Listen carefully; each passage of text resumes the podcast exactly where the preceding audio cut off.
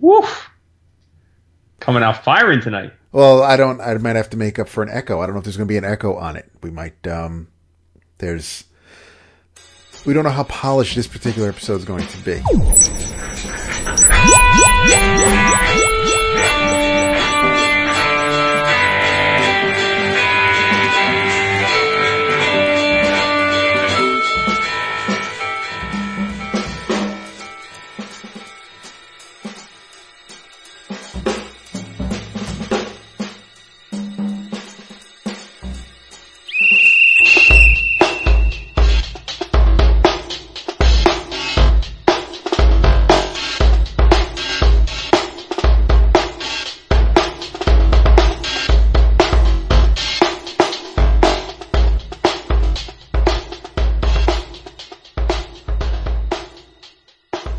I mean, it's going to be slamming because we have a guest lined up, but um, I'm hoping that I can do a handoff and uh, the person who is responsible for making sure we always sound phenomenal um, can continue to make us sound phenomenal. And, and, and we won't be vague for much longer, or at least I won't be, but uh, you are listening to eleven o'clock Comics episode five hundred seventy-seven, and we'll pause because someone would normally say his name.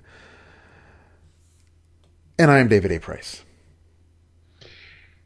And I don't care what anybody says, I don't get bullied. I'm a rock star. I'm Rudolph the Red-Nosed Reindeer. This is so ridiculous. No, you are not the bullied Rudolph the Red-Nosed Reindeer. You are Jason Wood, everybody. Whoop whoop!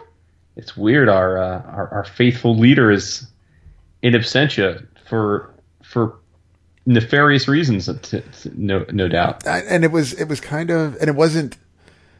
Normally, we we we tend to we have a little bit of a and this I'm not. It, this isn't a swipe at the dude. Normally, there's a heads up so we can plan things and, and we can and, and we can prep and and. We're not as, uh, or I'm not as rusty and and um, gun shy.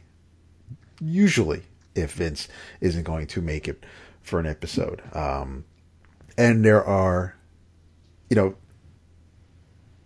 everybody else, especially Vince and you, if you're not going to be on an episode, it's because you are nowhere in the vicinity of a microphone, or you're just not around. And, and unfortunately, and it's without going into everything, it's, it's, it's just, it was sort of kind of sprung on us, but not, it, it just, it's weird. It's, it's, it's, it's feeling weird right now because I didn't have a lot of time to prepare for this. I had to make sure that I had hard drive space and, and we were ready to go rocking and rolling. But yeah, it's, um, it definitely feels weirder than it usually does if Vince isn't here.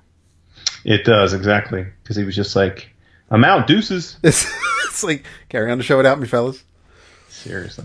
But that's all good. The dynamic duo. That's right. For now. And, and a guest, as you said, and a guest. Yes. Um, Which we will we will bring in shortly. If we can figure out, if he can figure out a Skype handle, we'll bring him in shortly. Well, there you um, go. So you know, it's a he. You know, it's a male guest. Yes, it is a he. Well, it's it's our show. When would it be? Well, maybe we'll turn over that new leaf. Yeah, we're too, it's a new, new Year's resolution. To That's try right. Try to add a little bit of uh, gender diversity to the mix. But um, but yeah, as soon as uh, his um, his his his updates go into effect, we'll um we'll grab the gentleman. But um, this episode is I don't have um I don't have the copy. I don't I don't have anything. But this episode of eleven o'clock Comics is sponsored by our good friends at Discount Comic Book Service. Um, it is going to be a horrible segue because it doesn't exist for tonight. I have no idea. I, I glanced at um, at the D C B S site briefly yesterday because of something that Vince asked if we had read, and Jason has it.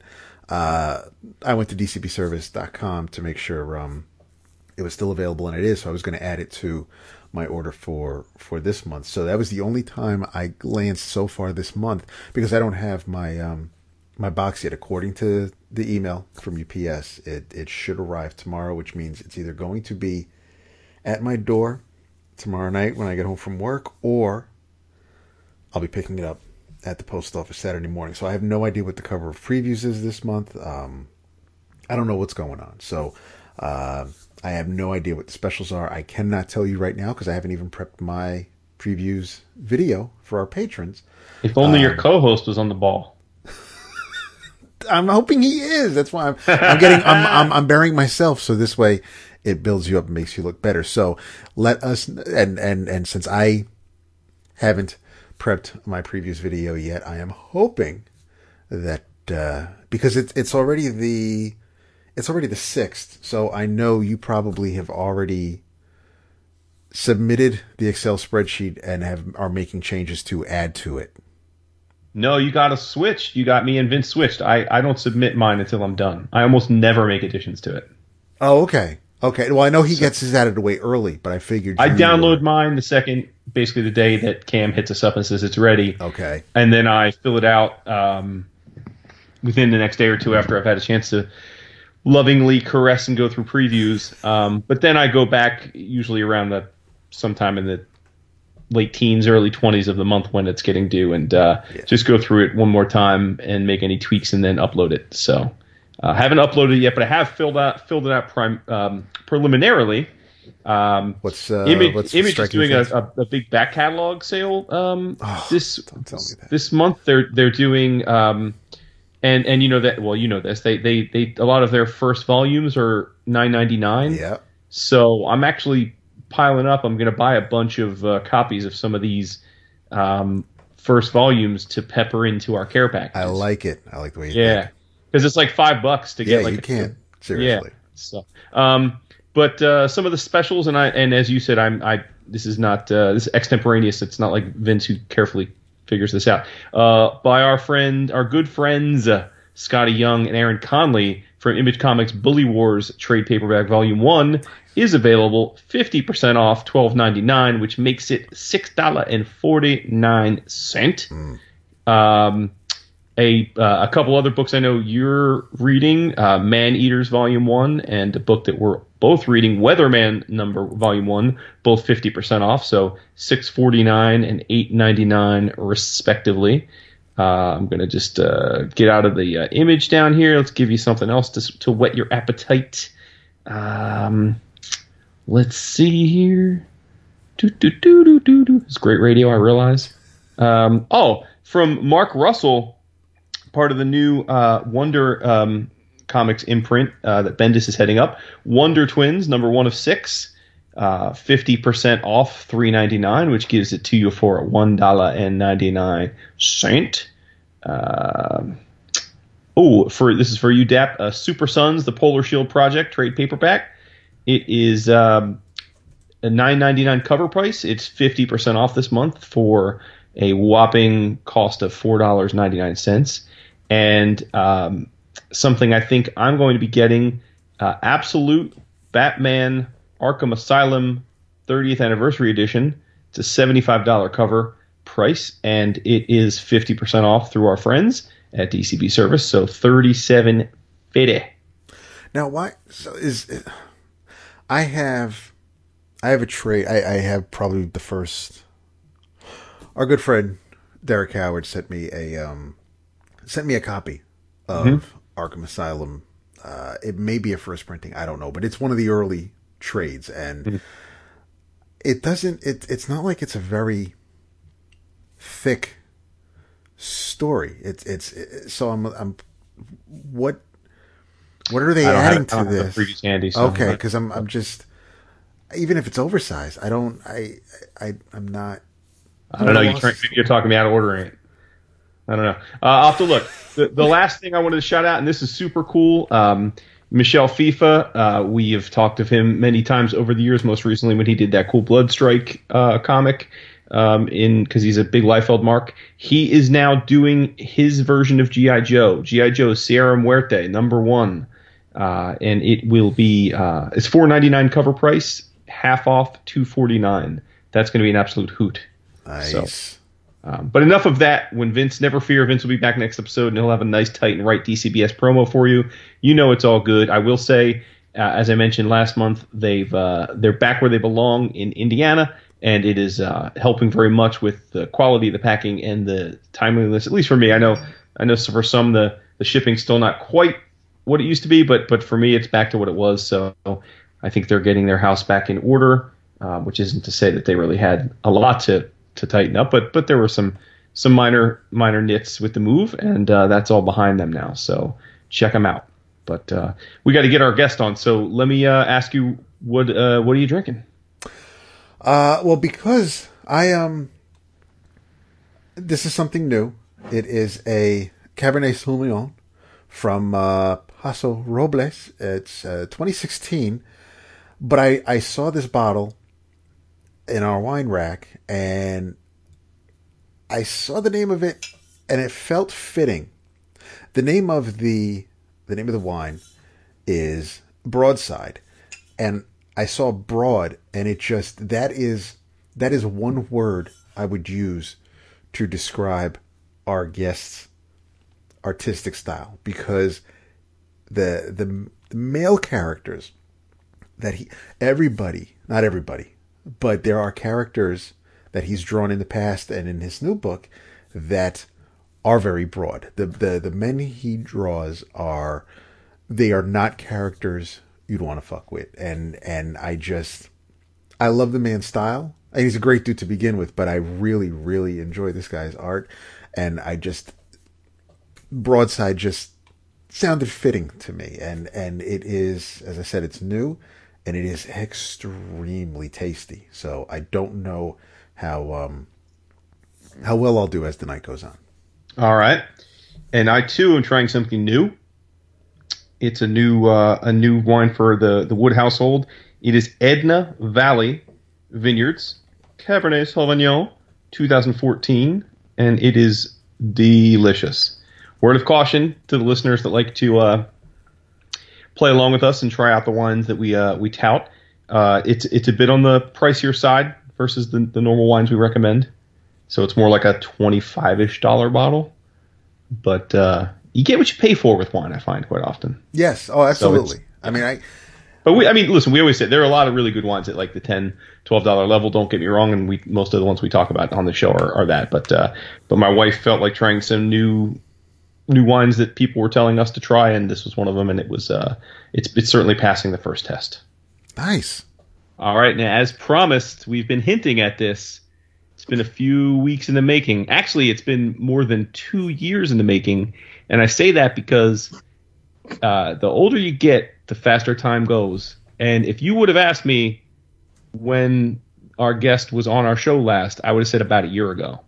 But I checked, and he actually was on our show episode four hundred three, way back in the beginning of two thousand sixteen. So it's been not quite, but close to three years since we've had the great pleasure of having our good friend on the show. You know him for many, many things, uh, probably most notably, at least from our years, as the uh, fantastic cartoonist and co-creator of the most uh, recent and, and frankly best incarnation of Power Man and Iron Fist. Also, the reigning co-creator and artist behind the uh, Ringo Award-winning Best Webcomic one thousand. And really the uh, the main impetus for having him on tonight is to gush lovingly about his just-released uh, and already back to uh, second printing yes. uh, Image Comic creator-owned book with co-creators David Walker and Chuck Brown. I'm of course talking about Bitter Root, and of course I am talking about our good friend Mister Sanford Greene. Man, where's the uh, the audience uh, cheering? Well, Vince don't worry. That in well, afterwards. Yes, you'll you'll yeah, you'll get. That was pretty. That's pretty good, man. That was pretty awesome. that that you know that's why I came on the show. That's why I'm here, because of that intro. I knew you were gonna knock it out the box, man. We we so. keep Jason hey, around because he is a good hype man. uh, hype man, I'm good good good looks and hype. That's that's what I'm here for. It's all about it's all about the hype, man. Yes, sir. Well, welcome. It's good to have you back. Indeed. Great, uh, great to be here, guys. Uh, thank you for having me. And um, you know, you you I got to give you credit, man. You well, first of all, we saw you last at um, at New York Comic Con, and you were doing right. your best to corral your partner, David, um, uh-huh. to do the to do the press junket, because New York's a hustle, and especially with the book coming out. And right. I gave you credit at the time because you were just on the grind, man. I mean, you you you are one of the hardest working men in comics when it comes to um, to promoting your, your, your work. And uh, and I have heard you personally heard you on a couple other shows. Did a nice job on those. I know you were on uh, you were with Suntress, I believe, and I think you were with uh, right. with uh, our, our good friend David Harper on his show. I love his show as well. Right. So well, even know, though even though we were supposed to have you on a few weeks back, I kind of like that we waited a little bit, because you're saving the best for last. That's right, man. It's like I I, I figured out, you know, it's kind of like, you know, the first, uh, you know, you guys being sports fans, especially you, Jason, it's kind of like those first few games, right? You got to get your sea legs under you, and, yep. you know, by by that fourth, fifth game, you know, you hit your stride. So I think that's where right. I'm at right now. You're, I think you're, you're sixteen here. You're sixteen and seven Lakers version of LeBron, not zero and three Lakers version of LeBron. Right there now. You go, there you go, man. There you go. But so, yeah, man, yeah. So let's. Uh, I mean, first of all, let's let's um, let's just, you know, we've got two issues, two issues done for sure, in the sense mm-hmm. that um, we were able to give um, our good friends at Image Comics were were able to hook us up, so we were okay. able to give uh, cool. issue number two a read. Uh, it right. will be out on the stands for everybody else uh, next, next Wednesday. Yeah, yeah. Uh, which uh, yeah, don't, don't remind me, man. Oh my God, it's like, yo, this is this train is on the move for sure. Yes. So let, let's let's back it up a bit. Let's let's start with. Um, I'm trying to think when you first showed me pages from Bitter Root. Mm-hmm. It was a while ago. Um, mm-hmm. I don't remember exactly, but it was a minute ago. So right. when when did you guys um, come to the idea of this? And, you know, again, maybe take us back to, I presume this came out of your working together with David uh, on the Power Man and Iron Fist. Like, I, I don't know if this idea was like right. around before right. that, or or it came from that or whatever. But take us to the impetus of when you decided to go and, and jump into the creator-owned fray. Well, honestly, it um, definitely was right around the time where we, we knew that Power Man and Iron Fist was uh, um, on the tail end of the of that actual uh, incarnation. We we knew that we were about to end that book. Uh, it was probably somewhere around uh, the fourth. I'm sorry, the uh, the fourteenth issue, thirteenth issue of that series. So we were starting to have conversations about a lot of the things. Truth be told, there, there were a lot of things that were left on the table that we wanted to do with Power Man and Iron Fist. And um, David, he just kind of said jokingly, but at the same time, you know, it was a little bit of seriousness there. He said, we should just save this stuff and put it in our own series. And uh, I thought about that. And uh, I reached out to, well, I was talking to uh, Chuck Brown, the other co-creator, about uh, an idea that we were kind of playing around with uh, about this family back in the Harlem Renaissance, and they hunt monsters and so on and so forth. And I just brought David's name up uh, to Chuck, and I said, you know, I think he would be great for this series because he's very knowledgeable on that time period, or just in history, uh, Black history in general, and he would be really good for us to bring in to help to uh, curate and um, just kind of hone in some things. And uh, he, you know, Chuck was definitely excited about that, uh, just to be able to work with David. David is a he's such a great scribe that um, he he doesn't really get the credit that he deserves, you know. So I think just having him to be able to come on board, he really fleshed some things out for us and made that world like a lot more tangible. Uh, we we were playing with some things that we we honestly, without him, we we we wouldn't have been in the place that we're in right now. So once we kind of got this story and the world building fleshed out, started to create the characters. Um, actually, there were some characters already created, but honestly, with David coming in, it allowed me to really flesh those characters out. And uh, I think some of that's, that's some of the stuff that you saw at that time, uh, some character design stuff, because I didn't have any pages just yet. But uh, we were starting to rock and roll, and we pitched it to to uh, Eric over at Image and Eric Stevenson. Um, and he was ready to go from day one, which is pretty encouraging because he's not the most, um, you know, I love, I love, I love my man, uh, Eric, but, uh, you, you can't really tell he, he, he's the best poker face that I've ever seen. He's stoic, right? Yeah. Yeah. Yeah. Yeah. He's very stoic. But, uh, with that, we had dinner in San Diego and we, you know, had a pitch meeting over dinner, and he was just uh he was excited, and uh that's when we knew that, okay, if he is expressing this in that way, I think we're we're we're good to go. We had a few other offers.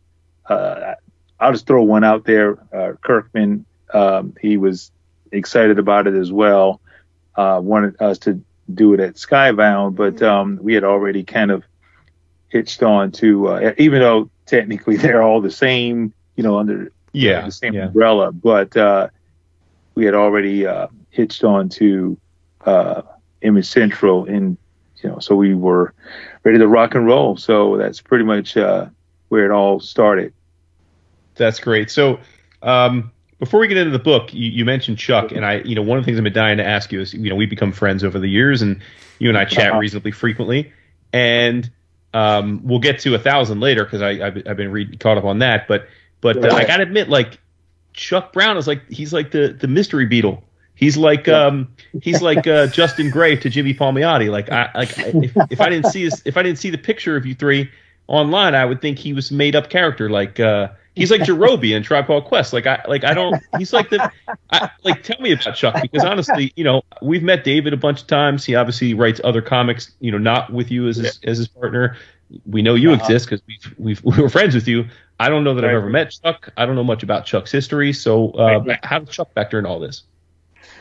Man, we kind of like it like that. We like Chuck to be that that, that dude that's kind of like you said, Jerobi. That's right. That's pretty. That's pretty accurate, man. The, the brother is, uh, you know, he's he's he's an up and coming talent. Uh, I've known him for, gosh, fifteen years. Plus, I've known him longer than David. I've known David for about ten years.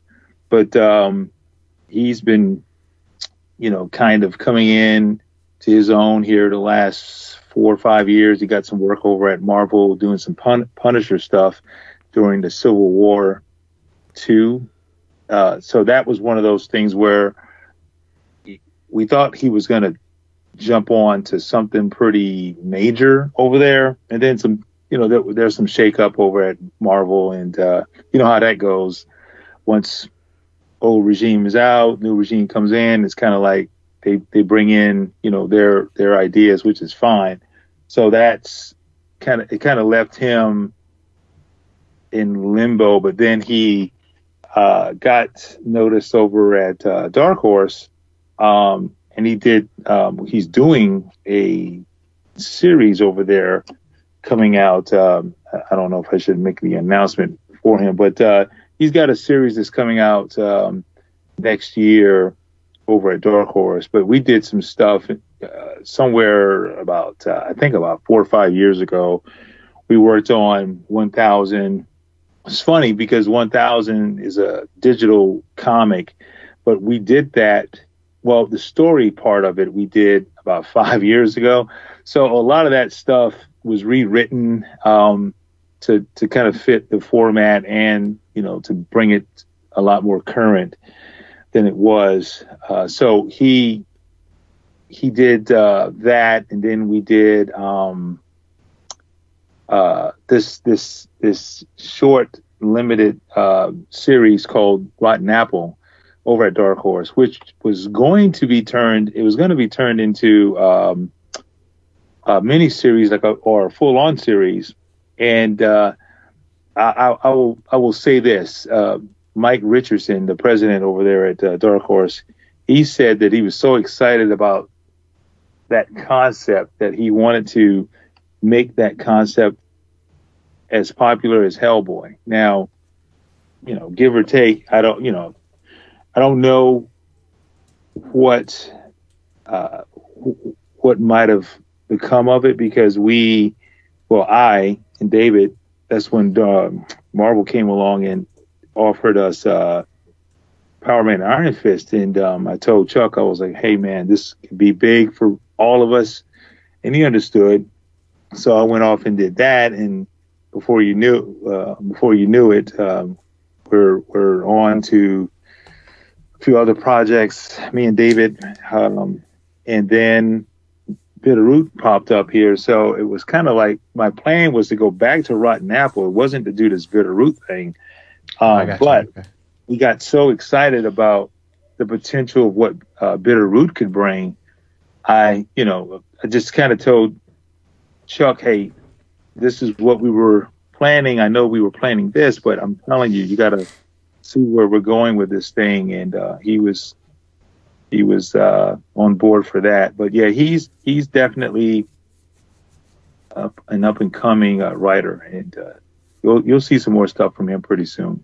Nice. And we like, like again, I kind of even told him, I, I was like, hey, Chuck, you know, just you gotta you gotta be cool with the, I guess what we call the the process, if you will, of getting into comics, or or even doing it the way that we're doing it right now. It's kind of like what you said with, it's a perfect um, comparison with the Jimmy Palmiotti, Justin Gray kind of thing. Um, and it's funny because I know Justin, you know, we, we've talked uh, a good bit, but I, I told him, uh, Chuck, I was like, hey man, you know, we we're doing, me and David were doing, you know, our, our thing over at, um, at Marvel, and, uh, we're coming into this Bitter Root thing, and it's going to be that comparison to what we did over at Marvel, which means, you know, I, you know what I'm saying? It's kind of sure. like, we're going to keep throwing David's name and my name together. You, you're going to have to make your, stake your case or, or, or stake your claim in this. We can do it. We we're introducing him. We're showing the world, hey, this guy is the, he's honestly the linchpin to this whole thing. Um, but uh, he's almost kind of like Derek Dingle over at Milestone. Oh, that's a great analogy, right? Mm-hmm. You know, it's like the guy that was kind of the glue to everything. Mm-hmm. Didn't have to be seen, didn't have to be heard from so much, but was definitely the foundation. And um, that's that's pretty much what uh, the, uh, Chuck is. Nice. I'm going to call him the foundation from now on then. He's the foundation. I think you'll dig that. Nice. So let, I guess I, we were going to we're going to spend plenty of time on Bitter Root. So let's let's uh, let's since you mentioned it, let's just talk about a thousand for a minute, because um, you know, let's I'd like to one thousand, yo. Yeah, I I know, right? I'd like to think I'm a pretty uh, up to date dude. My kids think differently. Of course. But, um, you know, as I told you the other day, Sanford, on uh, Facebook, I I I was woefully behind the times on this uh, Line Webtoons stuff. So for our listeners that don't know, um, Line Webtoons is a Korean-based uh, webcomic publishing company that is not new. They have been around for uh, a bunch of years now. They are the world's largest webtoon, web webcomics presence, and they make bank. Uh, I was reading about them. They, they made over five hundred million dollars last year. Jeez. They're big business. Yeah, I mean, and that's that's big business. That's much bigger than than just about any American comics publisher outside of the big two. Um, so I wasn't really familiar with them until, frankly, I, I kind of got turned on to them um, when some of our homies at New York Comic Con were telling me about how the you know they went to the Line Webtoons uh, party. You know that they. Right, had a, right. I don't know if you were there, but but I heard about it from yeah. a bunch of folks. And um, anyway, long story short, for those that don't know, Line Webtoons is an app. You can get it on. I have it on my phone now. It's it's a free app. It's really well designed, and it's a, a robust uh, universe of web comics. Um, basically, the model is there are uh, featured comics, where my understanding is it's basically like a publisher. Line Webtoons makes a deal with creators, uh, pays you a, you know an upfront or an agreed upon uh, rate, and uh, and then on top of that you get you know you get more your bonus money or royalties based on how popular the comic is. And then the bulk of the stuff on there is called Discover, and that's basically a self-publishing. People just post their web comics, um, you know, once if as long as they meet the format of the app, to Line Webtoons, and it's kind of like uh, survival of the fittest. If you get popular mm-hmm. enough, you can make some Skrilla. Uh, if you're not popular, you know, it's just a place to have your stuff and, and at least, you know, have a start building a portfolio. Anyway, um, I really enjoyed. I've really enjoyed the app the last few weeks, and probably in, in a week or two, I'll talk a bit more on the show about some of the other uh, web comics that I'm enjoying. But mm. I had recalled that you, because um, I saw you guys won that Ringo Award for Best Web Comic for one thousand, and right. it all came back to me. I checked. I actually backed your Kickstarter, which yeah. was like four or five years ago. Now, unfortunately, yeah. it didn't get funded, but yeah. you were doing a Kickstarter to do an animation project of this. And yeah. I, I backed it, but again, it didn't, you know, we didn't pay because it didn't get funded. And so I guess this has been, as you alluded, a long-term passion project for you that I guess at first we were hoping to make a cartoon, and somehow it evolved into what is now this Line Webtoons thing. So just talk to me about that, like the journey. I mean, uh, like in terms of, because I would imagine like like uh, turning turning whatever work you did on the cartoon into a, a webcomic has got to be a non-trivial Uh, like like adaptation, right? It's not like it had to be a lot of work to to port it over, right? Right, man. I mean, I think you did a good job of explaining my journey already, man. It, it's you know, we started this thing, uh, dude. It's honestly, it, it, truth be told, it's twenty years in the making. Um, mm. Mm. You know, I I, I started honestly. Th- it was the first idea, as far as like a creator-owned idea that I had. Uh, I was coming out of college. And uh, the friend, my friend at the time, uh, he recently, well, not recently, but he passed away a few years ago, about two thousand ten. Mm-hmm. We came up with that idea together, and I just had this thing sitting there, and I felt some somewhat obligated because uh, we never really got a chance to do anything with it. And we had all these, you know, aspirations and goals to try to get this thing made, and um it was one of those things where I just felt, like I said, it's felt obligated to do something with it. And Tom Akel, who at the time he wasn't at he was not at Webtoons yet, he was at M T V, believe it or not, and M T V was trying to do something similar to what Webtoons is doing. They were going to do this digital thing. And whatever happened, I mean, you, you can look at what you can look at uh, M T V now, and it's what is it? I don't even know what M T V is anymore. So right. it's like, so he got an opportunity with with Webtoons because Webtoons, they saw what he was doing from the state side of things. They had already done tremendous work Uh, in the um in Asia, but they wanted to crack into the American market like, you know, every other company on this planet. They wanted to come to America uh stateside so that they could benefit from this and uh, be able to uh bring their format uh here. So that is basically how it all kind of it came together, because uh the publisher or the editor, Tom Akel, he said, "Hey, man, I got this great opportunity. You can't say no to this thing. Even if you're super busy, you would want to find a way to take some time and put your property on this format." And I was very apprehensive at first, too. It's kind of like you, Jason. I was like, what is this? This you flip through your phone for to look at comics? What?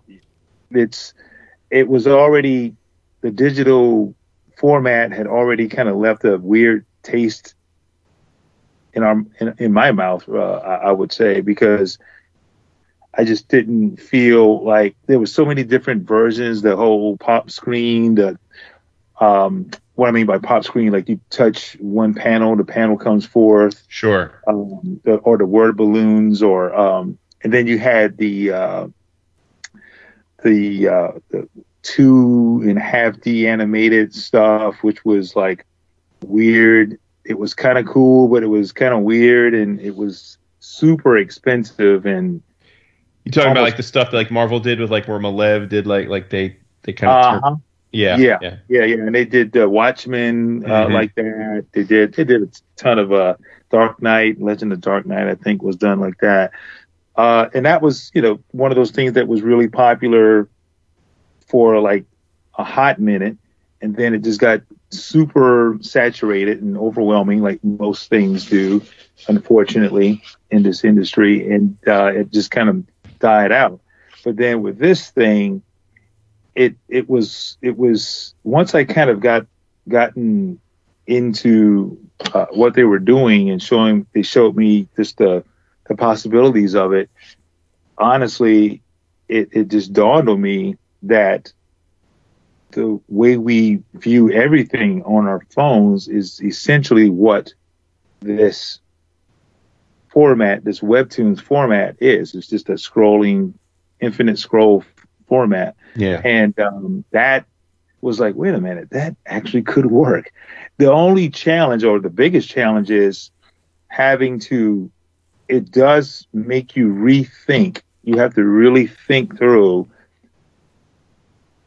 how your panel to panel uh, progressions would come about. Because let's just say in a regular comic, you can have Spider-Man panel one, you can have Peter Parker in panel one, but truthfully, you can have, to some degree, Spider-Man in panel two. The jump is that can be pretty drastic from panel to panel in a comic, because you have all your panels pretty much uh, collected. Like you can see everything, yeah, even though yeah, yeah, yeah. You turn the page and you see yeah. everything there. Yeah, you can it's see. No you, know, you can see. Yeah, there's no real. The moments to moments are uh, you can kind of gather them a little quicker in a regular comic than you would on this format. And with this format, you see one panel at a time for the most part. It's just like how you would scroll through Facebook or Twitter or whatever. You can only look at one tweet at a time. You see that, you go to the next one. You look at whatever there uh, that's there, then you go to the next one. So, and I know even the way that I'm describing it, it, it it's very seamless, though. That's the thing. It doesn't feel like this weird stop, go kind You're of waiting for the page thing. To load or anything like that. Right, right. There's yeah. no loading time or anything like that. And there's um there's one of those things where it's uh sorry, that's my son. He was just saying something to me here, but. I don't know, homework or whatever. But, uh, you know, hey, man, you get you get the whole deal with me, man, you know. But uh, Cinema Verite. Just exclusive, exclusivity here. But uh, so that, I guess I'm describing it um, the best way possible. For, for me, that was kind of the, that was the, uh, the thing that kind of kicked it off for me, that allowed me to go into this with a very open canvas, if you will, of how to bring about the storytelling. And I'm telling you, it, it was a, it's, it's a ton of fun. It's a whole lot of fun. The only challenge for me now is trying to keep that going and work on Bitter Root. Right. But that's, I guess that's the, the price of the hustle because, yeah. It is, you know, I have to do those things in order to keep uh, ahead of what's relevant right now. Yeah, and I'm not too, you know, I'm doing I'm doing well in the scheduling of one uh, one thousand right now. I'm pretty pretty far ahead on that, so it's not too much pain to be able to work on that and Bitter Root.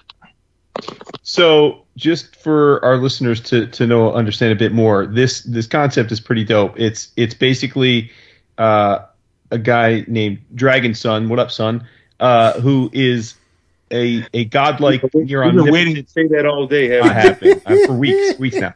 Uh, a near omnipotent dragon, but because of it being basically a, a dirt a, a dirt dog doing a lot of bad things, uh, the powers that be uh, force him into a human form, which still makes him hella powerful. Like he's like superhero level powerful, but nowhere near as powerful if he was in his dragon form. And he can't he can't basically get back to himself um, and his way of life until he commits a thousand acts of repentance. Hence the the, right. the title of the of the, of the series, a thousand. Right. And um, you know, I don't uh, again, kind of old man hat here. I don't read a ton of uh, of manga, and what I do read is not like the the Dragon Ball Z or the one or the One Piece. Uh, but I know obviously those things are, you know, seventy thousand times more popular worldwide than most American comics. Um, right. And this feels like it's interesting because this is, again, it's it's a webcomic, you know, by, by Americans in English, but it's published on a Korean platform.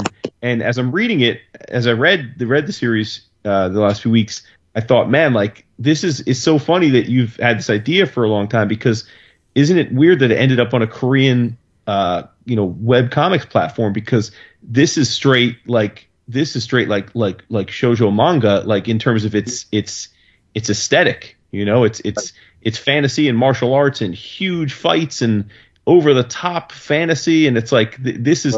I would imagine it's. It, I would hope. I mean, I don't know if you know the data, but I would imagine this resonates really well in the in in in, in Asian in you know in Asian countries, um, on, on top of of appealing to American audiences, right? Right.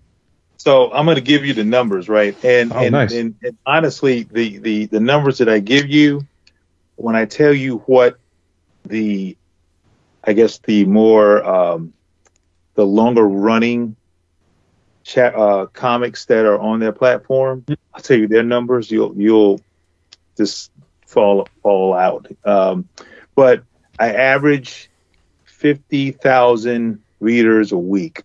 Oof. Okay. Just imagine that in our little world of comic books, uh, printed the printed form, what what that would be like. um, you know, just imagine that, right? It's like it's, it's so it's so uh, so uh, far-fetching, I guess, at this point. But the I think the top the top. titles over there, somewhere around two million, some somewhere around there every week, every week. So yeah, it's crazy. We're I, I said I said to Tom Akel, the the publisher, I, I told him, I was like, okay, I know this is going to sound crazy when I say this, but I don't think. Even with those numbers, because he was trying to get a lot of other creators over there. This is at the beginning. Mm-hmm. And um, I said, I don't think that creators stateside really care. They they care, but they they they don't care the right way, if that makes sense. Like they want who who doesn't want fifty thousand. Uh, at minimum, fifty thousand books sold for an independent title, or even a Big Two title. Who doesn't want that? Right, I was going to say, if, yeah. Marvel and D C would love to have books sold. They would love to have that. They would love to have that, but why don't they have that? Why Why isn't that a thing that is average? Like, I'm average on this platform, to be honest with you. Mm-hmm. I'm, I'm, I'm right there, not too... Not at the top, top, but not at the bottom either, mm-hmm. but average. And that number, you know, in in the printed medium would be insane. But why don't we have that? And I have a theory about that. Okay. Well, part of it is we don't we, we, we, we care about the wrong thing. Like no one's going to look at, well, how should I say this? The printed medium means so much to us that that change or that thought of this digital thing is a little too much. It's too too far-fetched, if that makes sense. Mm-hmm. Plus, they've already tried something like this, quote-unquote. But they didn't try it. They they went about it the, the wrong way. And plus, the system, what am I trying to say? The system is set up for that kind of thing to fail in this industry. Or at least it's set up in a way to for something to fail. Either the printed side is going to fail, or the digital side is going to fail. Mm-hmm. Can't be, it's, it can't be simultaneous in this industry. You see what I'm saying? The minute you start pushing that digital stuff, guess what's going to happen to the printed side? Right. No, I yeah. Nobody can ever have both, and and and we get that from time to time. The the members in our our Facebook group, anytime someone brings up, um. a digital sale at Comixology, uh, or reading something on their their Kindle, someone will come in and say how they can't, it, digital's not for them. And it's just because either they've always read paper comic books and that's that's part of it to them. But a lot of us, and we we need to have it. We need to physically have it in our possession. And and with Webtoon, at least, you know, that's available for people to, to consume and peruse. But a lot of people have a hang up where if it's a digital comic, why am I paying?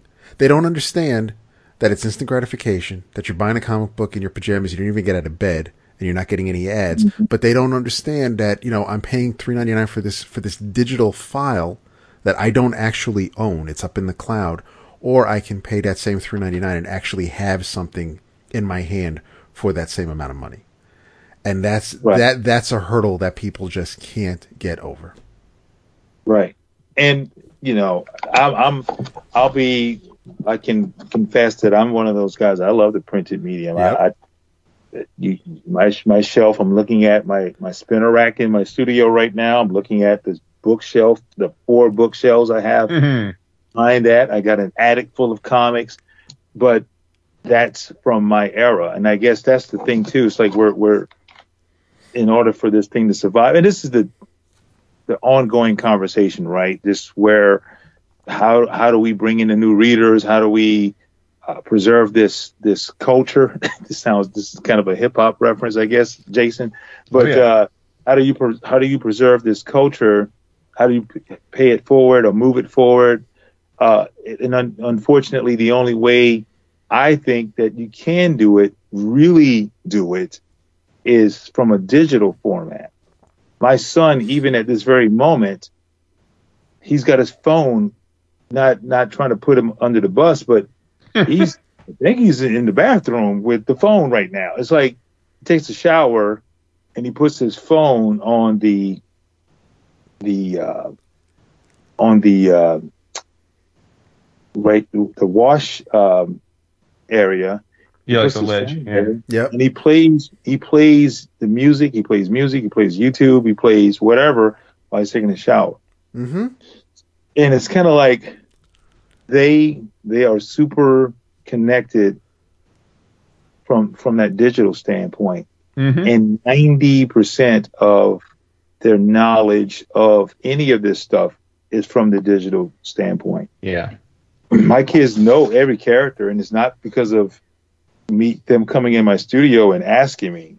They just know it. They know, they know, you know, of course, that I, I work on certain characters, but the deep diving aspect of it, they get the surface information from me. They take that and then they go and dig, but their digging is from a digital standpoint. So trying to get them connected in a way that will allow this culture to move forward, there has to be a way. And I, I and I know that there's been talk about putting, you know, bringing this new platform together or bringing this platform to, uh, together with the printed side. Again, the the the system or the format that we have right now is really challenging in terms of trying to do one or the other, or or trying to do both, it's like they're they're canceling each other out to some degree, and trying to find a balance for that is the the ongoing struggle. Yeah, I mean, we talk a lot about that. I mean, you know, as you said, I think the issue with with American comics is we have this direct market, and it has carried the industry for thirty years, and it still continues to essentially carry the industry in the sense that, like, it's eighty plus, ninety plus percent of, of, of revenue. Mm-hmm. And so the publishers can't, they don't want to, and they can't do the direct market retailers dirty. Right. But as you alluded, they're they're facing this this inevitable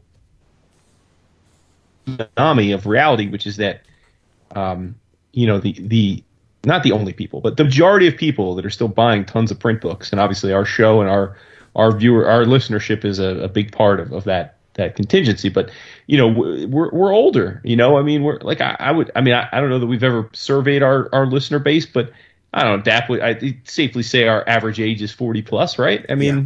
Like, yeah. yeah, sure.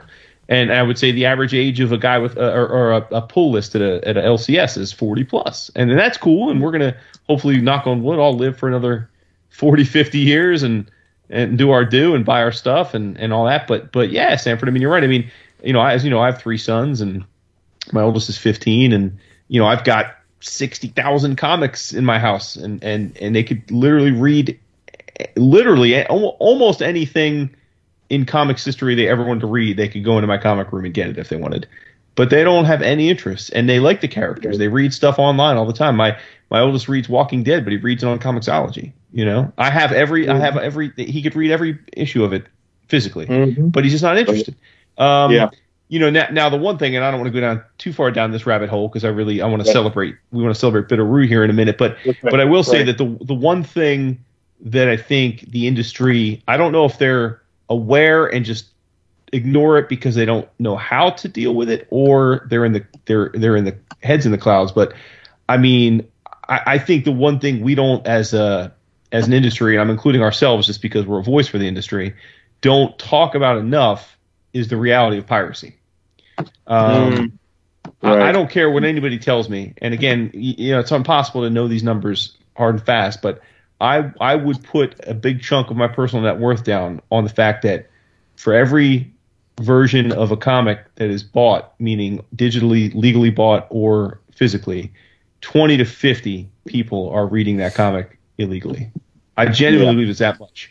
Because, again, like, go to New York Comic Con. You were there. two hundred thousand people walk through those gates. Yeah. And, and as you noted, there are one, two comics a month that sell one hundred thousand copies. Mm-hmm. Right? Like, like most comics that we talk about and read and love sell what, twenty, twenty-five thousand copies if they're, if they're lucky, if things are going well. Right. I, I mean, but, but there are, there are hundreds of thousands of people that are familiar with these characters, and it's not just from the yeah. movies.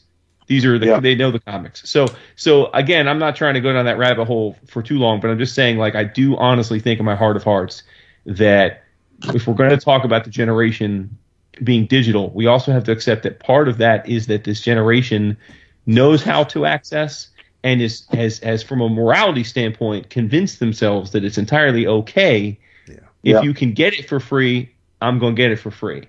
And right. I have had friends, like personal friends, tell me over drinks, you know, hey man, you know, comics are expensive. I got to do me. So if I can get them for free, I'm going to, I'm going to read them for free. And it's like, with no sense of like remorse, you know?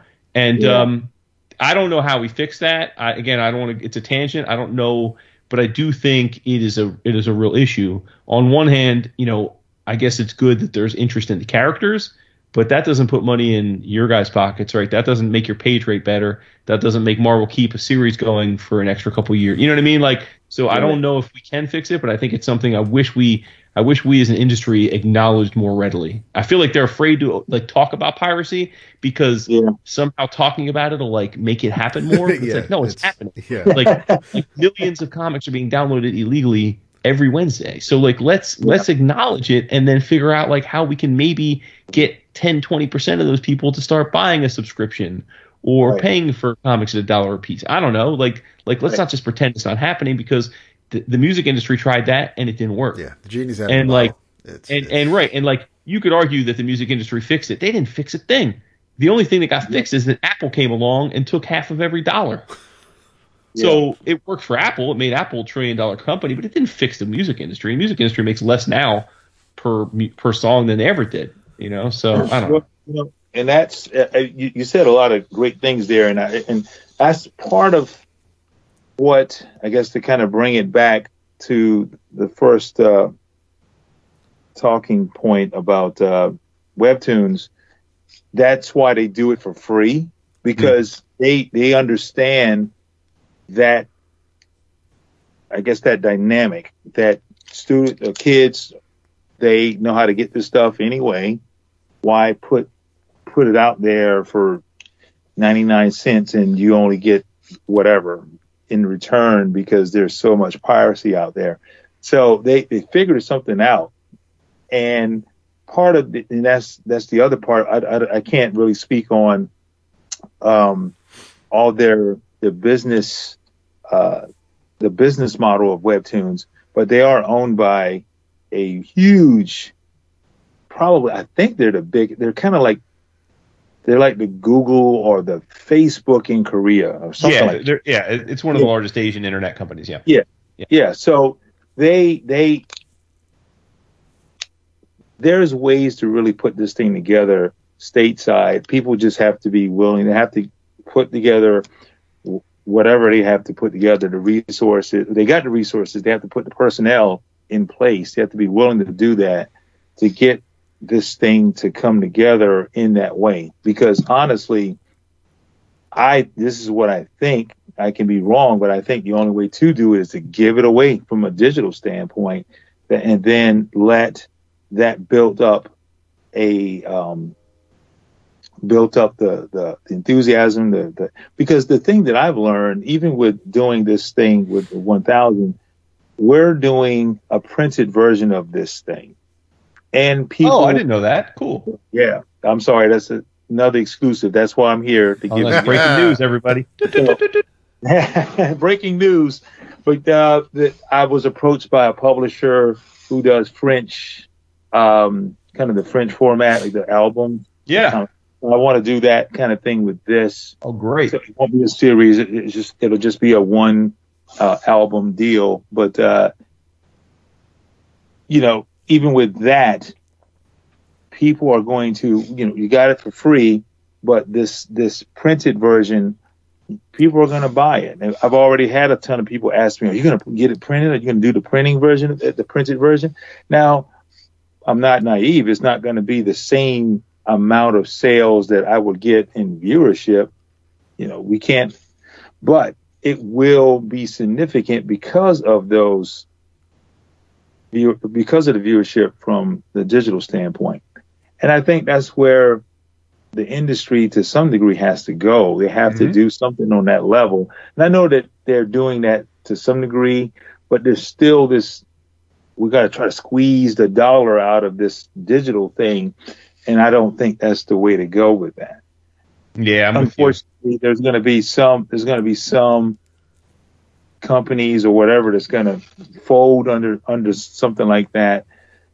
Maybe not. I don't know. Mm-hmm.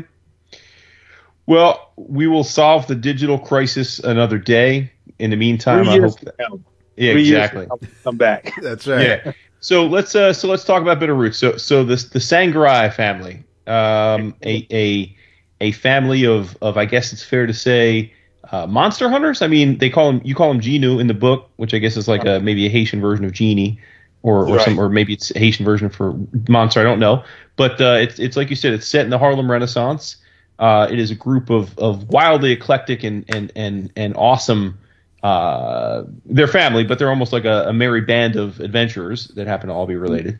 And um, they and I don't. We haven't figured out out yet through two issues, but they have a long history of, of hunting these these monsters and trying to cure them um, with the use of of uh, of the aforementioned bitter roots of, of like herbal you know p- potions and, and, and whatnot and um, and uh, like I said we we've we've got the first two issues. I mean everyone listening has read the first issue I hope because we've told them too many times.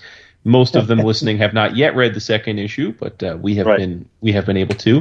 And uh, first of all, let me just say, man, um, I don't speak for Dapple, let him speak himself, but I, I, it's freaking, it's a triumph, man. I, I love it. I love it. Thank you. Um, Thank you. you know, I, I, um, I think that the the thing I thought about reading the second issue is. Um, Uh, I, I'm no advocate for Mary Poppins, but for some reason I can never get that song "Spoonful of Sugar Helps the Medicine Go Down" out of my head. And you know, I think in in in in today's world, right? Like, and, mm-hmm. and for whatever it is, most most comicsdom is aligned politically on on it seems, which is cool. Right. We're, I know we're all aligned, but like, it's a tough it's tough out there, right? There, there's a lot of tension, right. a lot of angst, a lot of a lot of division. It's a very divisive time. And, right. you know, you guys are unapologetic about the fact that there is a clear message underlying this book, which is mm-hmm. about racism. But, mm-hmm. you're, you know, I say "Spoonful of Sugar Helps the Medicine Go Down" because um, if you didn't come out and say that, like in, in the in the after credits, in the in the back matter, uh, right. you know, people could just read this book as a kick-ass adventure mm-hmm. series, you know, set in the Harlem Renaissance. Um Like, like you, you, it, it on the surface doesn't have to be like, you don't have to take anything away from the deeper message of, of fighting intolerance and racism, but, right. but that is a part of, of the underlying of, of the core of an essence of why you're doing the book. So, so I, I love, I love that because I think that those kind of messages, um, you know, are best received in a medium like this with mm-hmm. a little bit of a wrapping around it, right? Like, like right. people don't. People, I think a lot of people look at comics as an escape from the harsh realities that we live in, and right. I love that you guys are approaching a very poignant and still very topical uh, issue that's that's close to your heart, understandably. But you're doing it in a way that, like, you know, I'm not I'm not feeling like I'm paying three three four bucks to be um, lectured to. You know what I mean? Right. right. So right. I, I think you've pulled through two issues. You've pulled that off very deftly. Well, you know, uh, special thanks to uh, to David and uh, Chuck on that. Uh, but I, I appreciate appreciate that. We we definitely had long conversations about our our approach to where telling this story, because the story is, like you just uh, mentioned, it's a it's a heavy topic. It's a topic that's very, but it's very. Uh, It's a very, um, it's a it's a topic that is very in the now, and we felt like the industry, like you said, let's not even talk about just the world. The industry mm-hmm. has a lot of this this this thing that has kind of, I don't know if the word has infested the industry, but I think because I think it's all, all it's been there, but at the same time, I think it's been infiltrated as well. And people are kind of dancing around some of it, or some people are attacking it. They think they're, they're attacking it head on, but it ends up kind of, like you said, it either people feel, feel like they're being lectured to, or people lash out and uh, they, they, they, they try to bring about some anti or rebuttal or whatever that comes across, well, lack of better words, racist or whatever. So we're, you know, but we're, we're dealing with a lot. We, we dealt with a lot of, we had a lot of conversation, I should say, um, should say, because of our our um, our backgrounds and because of what we've seen in the last couple of years in this in this industry. Of course, um, also just um, from a world point of view, I'll I'll I'll just be frank as well. I'm from the South, man, and I've seen stuff, you know, this goes beyond just the industry, of course, but I've seen some things growing up, and honestly, it was just kind of, oh, that's just the way it is. You know what I mean? Mm-hmm. It's stuff that from maybe from your standpoint or your background, you guys may go, what? You got to be kidding me. That actually exists. You know, it's like in this time. And I think because of what has happened here from a political standpoint in the last two years or whatever, people are, they're shocked, right? They're just blown away by, I can't believe this stuff is there. But I've, a lot of us even, we were like, yeah, yeah, there it is. We told you this is how it is. And now it's, it's now it's in this, I guess, second phase of, of its, uh, of its infancy, I, I should say, of now that it's out there, how do we talk about it? Well, we, we can't talk about it. We gotta, we gotta protest it or, or, you know, fight about it or whatever. You know, when I say fight, I mean internet fight, um, or whatever you want to call it. And um, there's so much that we just do not understand. And when I say we, I'm talking about everyone. I'm talking about society. And we're like, okay, we've we've had these conversations. When I say we, people from my culture, David's culture, Chuck's culture, we've had these conversations all our lives, really, all our lives. And we, to some degree, we have ex- experience. So we're able to tell this story in a way that allows us to say it the way that we're saying it, and allow you to walk away f- from it not feeling preached to or lectured or whatever. And uh, that's honestly, that's probably one of the biggest things that made me really excited about this project, because I'm I'm able to express all this stuff, all these these experiences, and I know how to do it. David knows how to do it. Chuck knows how to do it. Uh, the the back matter, John Jennings, who's uh, Eisner Award winner for subject matters like this. He did Black Comics. Uh, it won a, in a, won an Eisner, and we he, he knows how to speak on this. He yeah. le- he does. He, he's speaking about lectures. You say lectures. He's a lecturer. He's a yep. he's a scholar. And he handles our back matter. And uh, again, these, and, and there's tons of other people just like that that we'll be featuring in uh, each issue, back matter, um, the back matter segment. And again, it's from experiences. And um, I think with the, uh, and I know, I'm sorry, I'm going on a kind of a tangent there, but uh, that to me is bigger than the characters, is bigger than any of that, because that's why we're able to to make those characters. Once once you kind of understand how to tell our experiences, then the characters just kind of fall in place, because all we're doing is telling our experiences. We just happen to throw these characters in there, like, you know, Cullen is a little little bit of me. Uh, Berg is a little bit of David. You see what I'm saying? Um, mm-hmm. There's things that we're into, our, our, our likes, our dislikes, and around us are the things that we experienced dealing with these things, how we dealt with them, how we viewed it. And we're, and we, and we're like, okay, how can we take what we experienced, this reality thing, twist it just enough to give you this fantastical stuff in there and then lay it before you. And we we did some research on, um, and this is kind of going back to the actual story. Uh, we did some research on, there's an actual event, an actual event that um, took place in history that affected this country, and it changed this country forever. And we're using that as the backstory.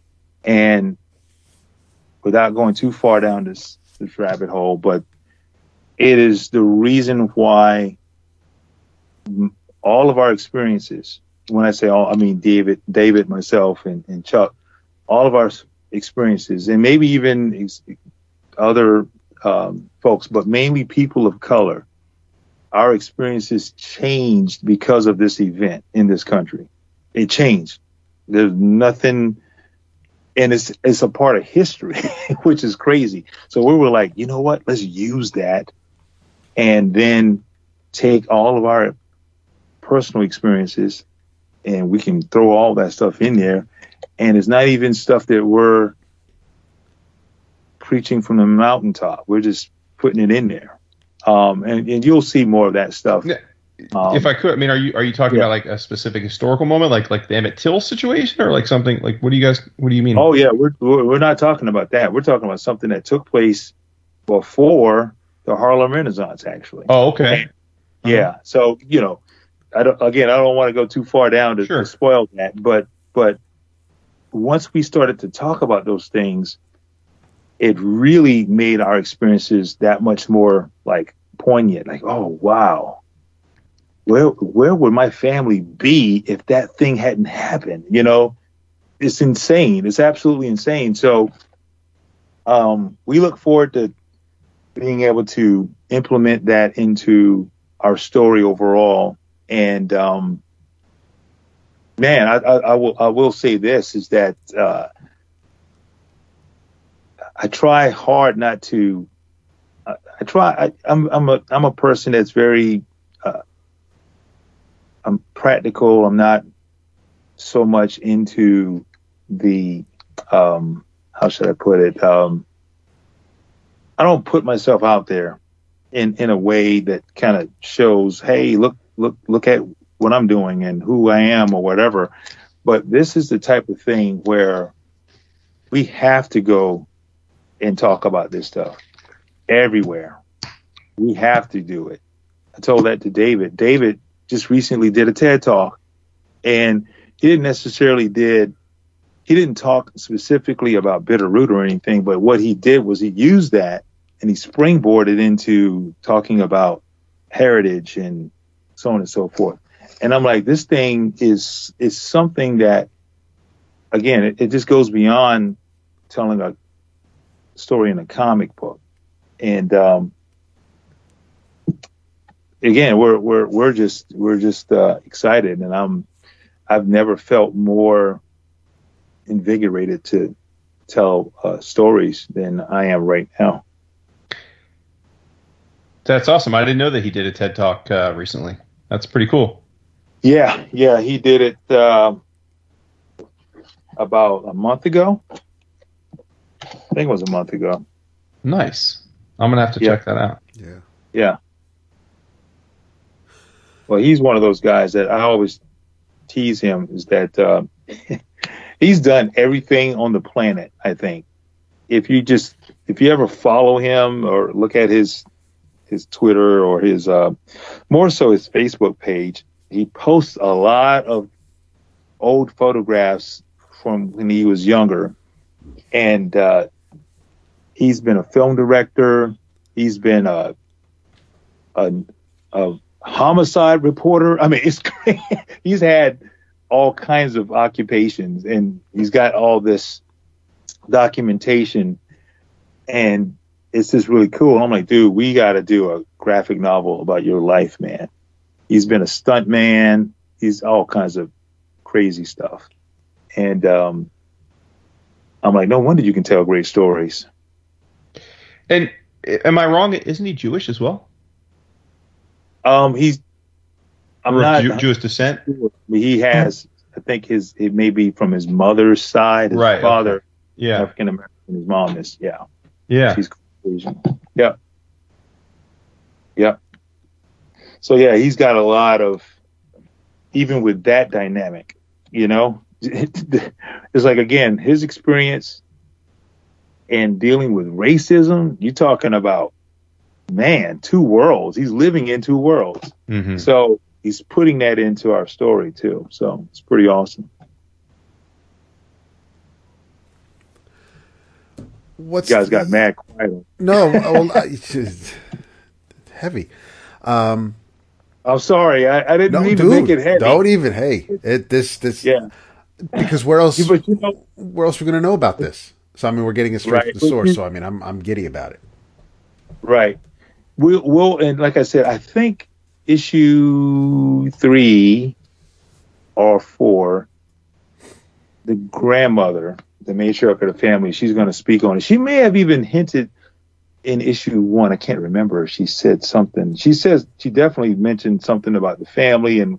Yeah, my edit lets Blink yeah. know that, you know, this is this is the the, the men are the are the brawn and, and the women are the brains of the family, and, and, and Blink is all about proving herself and knowing she can do more than just, you know, grind up some right. herbs. Um, right. But we don't get a lot of it's it's I mean with between the splash page and the um and the the conversations that the the characters have. There's, there's definitely, um, I think we, we walk right into, um, some history where, so it's, I, I like that we're obviously they're already established. They, they've already, um, this is old hat and, and this is what right. they do. And we're not, I, I appreciate that the readers aren't learning as they learn. We we're we're we're watching them work. This is this is what they do, and mm. I I'm I'm enjoying watching them and, and, and learning as we go instead of instead of everybody learning at the same time. It, it's for something like this. I think the history needs to be established, and, and it already is. And now we're just we're catching up, and it's right. it's done really well. And that that was kind of I. What is, how does, how does this, this creative relationship work? Does, does, do, do, do Chuck and David bounce ideas off each other and then, you know, you just draw whatever they come up with, or how is, how, how's the process work between you three? Um, honestly, it's, um, similar to what you said, David and Chuck, they, they get the ideas out there. Then we come together, we talk a little bit about uh, those ideas. Sometimes I talk to both of those guys. Sometimes it's one or the other, depending on the idea or the, or, or honestly, there's times where they will say something to me, they'll mention an idea, and I'll come back to them with what I think might be a better idea, mm-hmm. um, or an idea that, uh, or a different way to look at it, I should say. And uh, that's been uh, very refreshing to be able to have that collaborative effort. So we have I the other really cool, and you showed us this at at New York two months ago, but the first the first arc, which is it going to be the the covers are going to connect and and have that mm-hmm. one beautiful image with the family in action. um Is the first arc, is, is is it just the first four issues? Is is that the first arc, or is that all that we've seen so far? Yeah, well, yeah, it's uh, it's five issues. Okay, um, uh, the five issue connecting variant, and um, you know what's funny? Uh, just kind of going on the the, the cover um, subject, we have a tremendous. Uh, list of creators, uh, creators, and, and uh, these these legendary illustrators uh, gracing our covers. We have uh, Mike Mignola, which was probably the the biggest thing um, since I don't know him doing our cover was kind of the holy grail of artists doing covers, if you will. Um, I can't. I can't think of anyone else more fitting and suitable for our story. As a matter of fact, we're we're influenced by uh, some Hellboy B P R D stuff, and um, just having him having him do our cover, he is just tremendous. Um, and then Bill Sienkiewicz, and we got uh, our boy Scotty Young is doing the cover. We got uh, Dennis Cowan did a cover. You know, Yeah, Dennis Cowan. Oh my God! I mean, speaking of milestone, I mean, I yeah, it's yeah. It, you guys made it very difficult for me because I, I'm the type of person who I, I, I appreciate variants, but if I can, if I can get the guy who's drawing or girl, gal who's drawing the interior then I'd rather have them.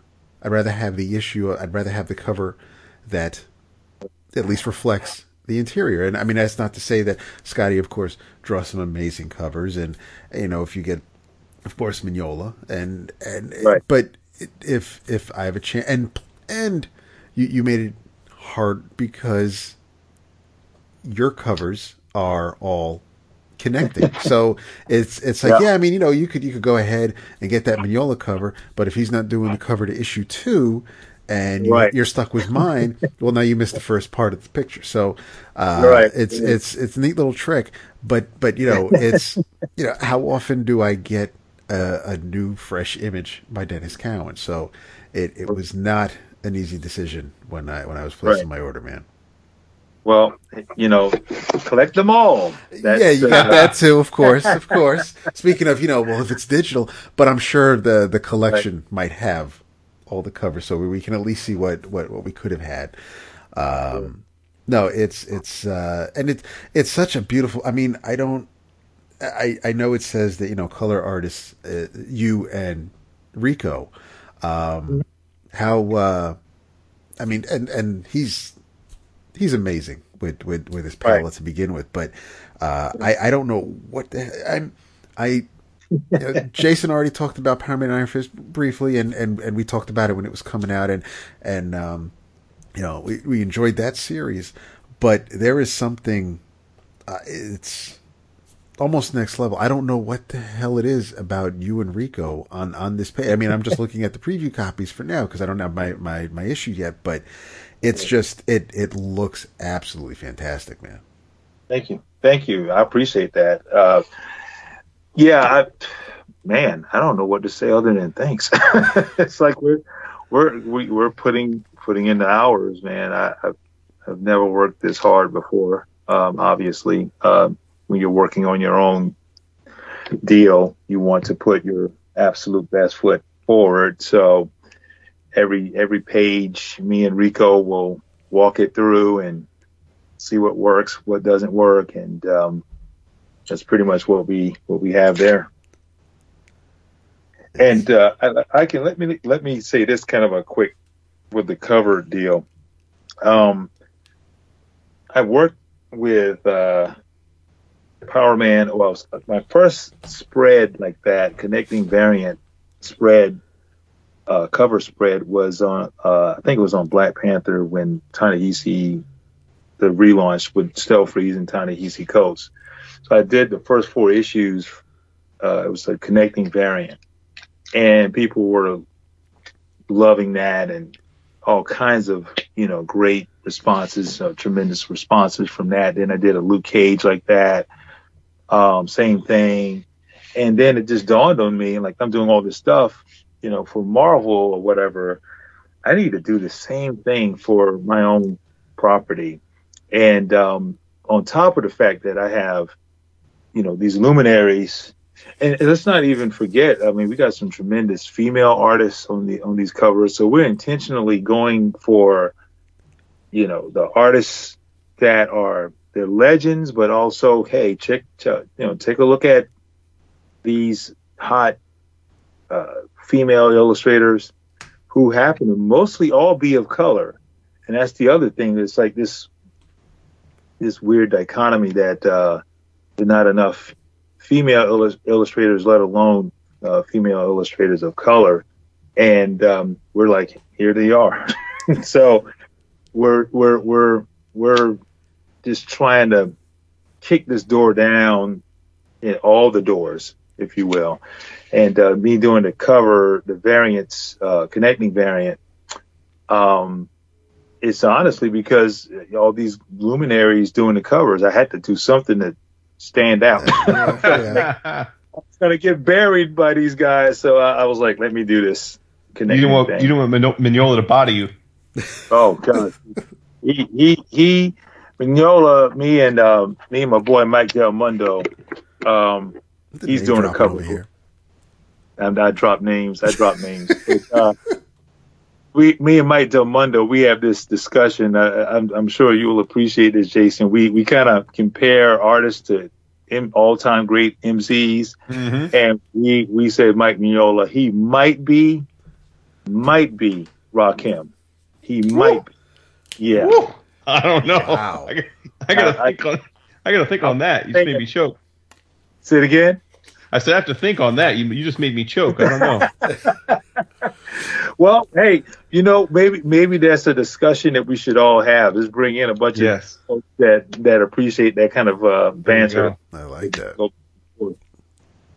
But it, you know, I, I can always. I'm open to other thoughts on that because in terms of the the, the legacy, moving in his own path, you know, doing his thing.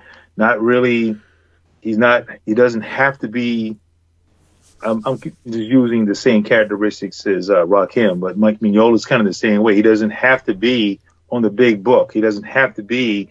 He just does his thing, and it's it. it he did his thing, and it stood the test of time. And it's like the the thing that everyone goes to for the most part. Artists, artists, mm-hmm. you know, and and that's what.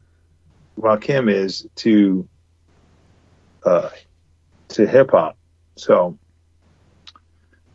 listen, man, I mean, I'm not far be it for me to argue against Mignola's importance to the to the scene. So uh oh, uh oh, that that's that's some, some trepidation in that.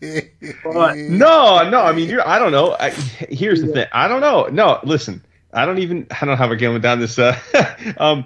Uh, no, I think Mignola's a, a Hall of Famer. I mean, he's he's incredible, and and and uh, but you know, in ten years doing the show, you can count on on two hands the number of times we've talked about Hellboy, which is not a condemnation of the work. It's just that for some reason, it's a bit of a uh, a, a white space for us. I mean, I, I've read most of B P R D, so it's not like I'm.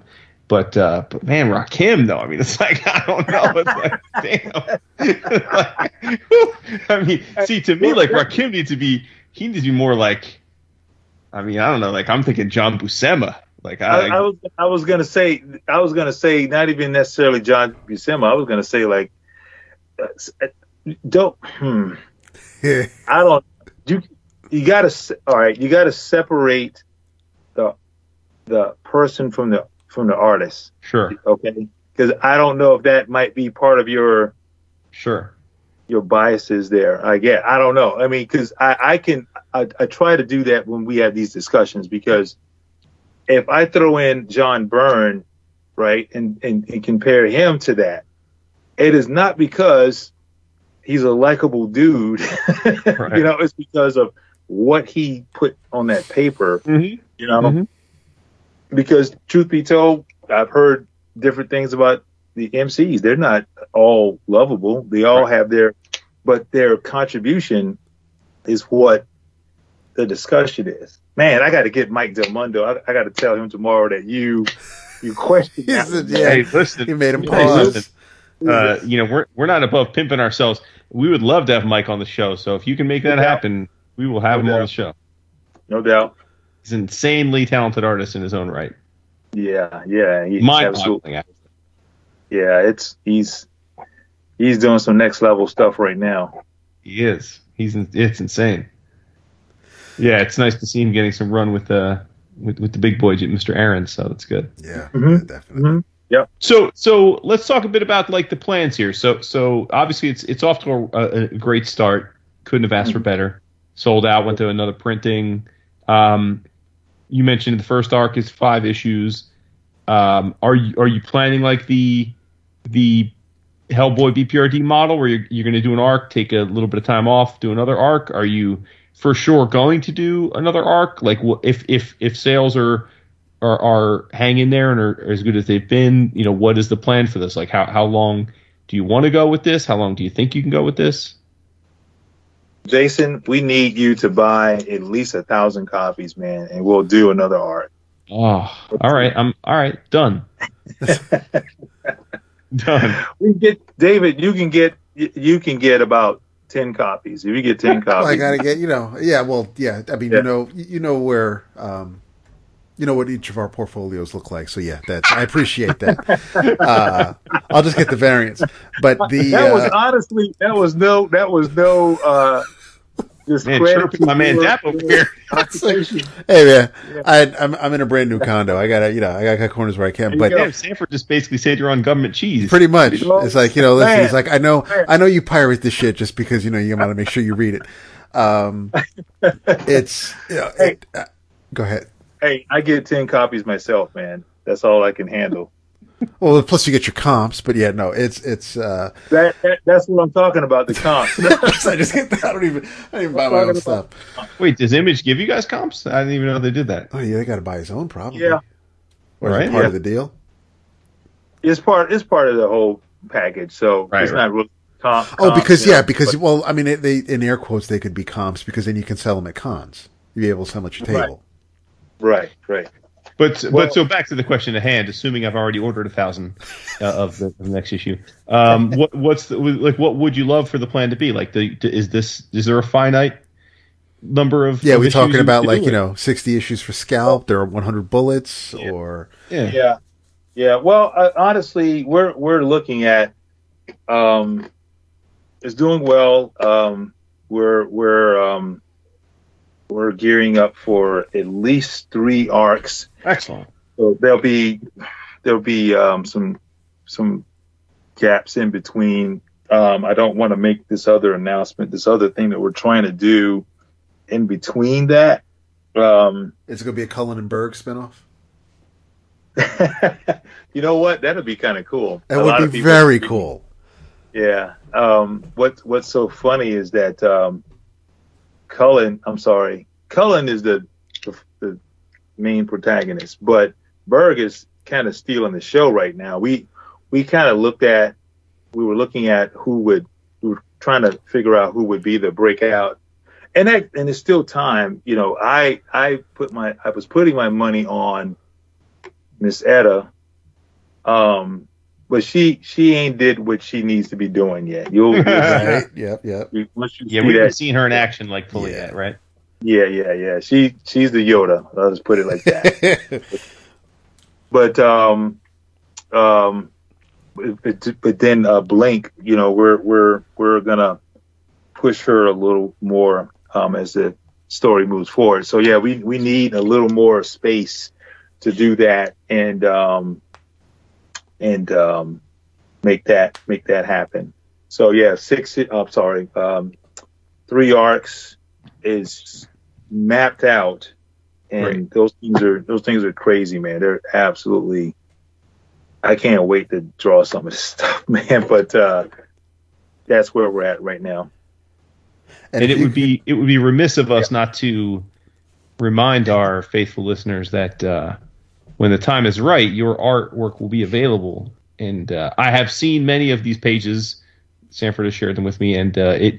Uh, I would agree with you. Uh, you know, I've always been a huge fan of your work, but I would agree with you that this this is the work of your career so far. You can see the love. Oh, yeah, absolutely. Right. And if if you yeah. know if, if you guys end up doing an all uh, an issue just on um, Miss Nightsdale, I'd be really interested in those pages. Okay. Is that because okay. she looks like your wife, or is that? Maybe. Oh, is that is that true? Is that, that true? Well, I, I I don't. You know, I I might be biased if I say it myself, but. Um, right, right, right. Wait, Sa- Sanford, you didn't know that Dap was down with the swirl?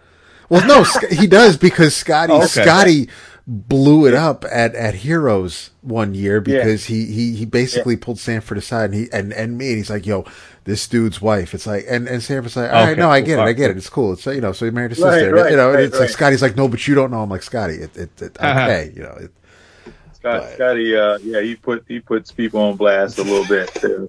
Well, I don't know if Sanford remembers how he introduced me to his wife. Do you remember that?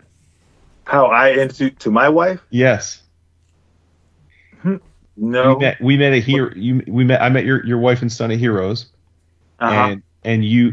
I came over to your table.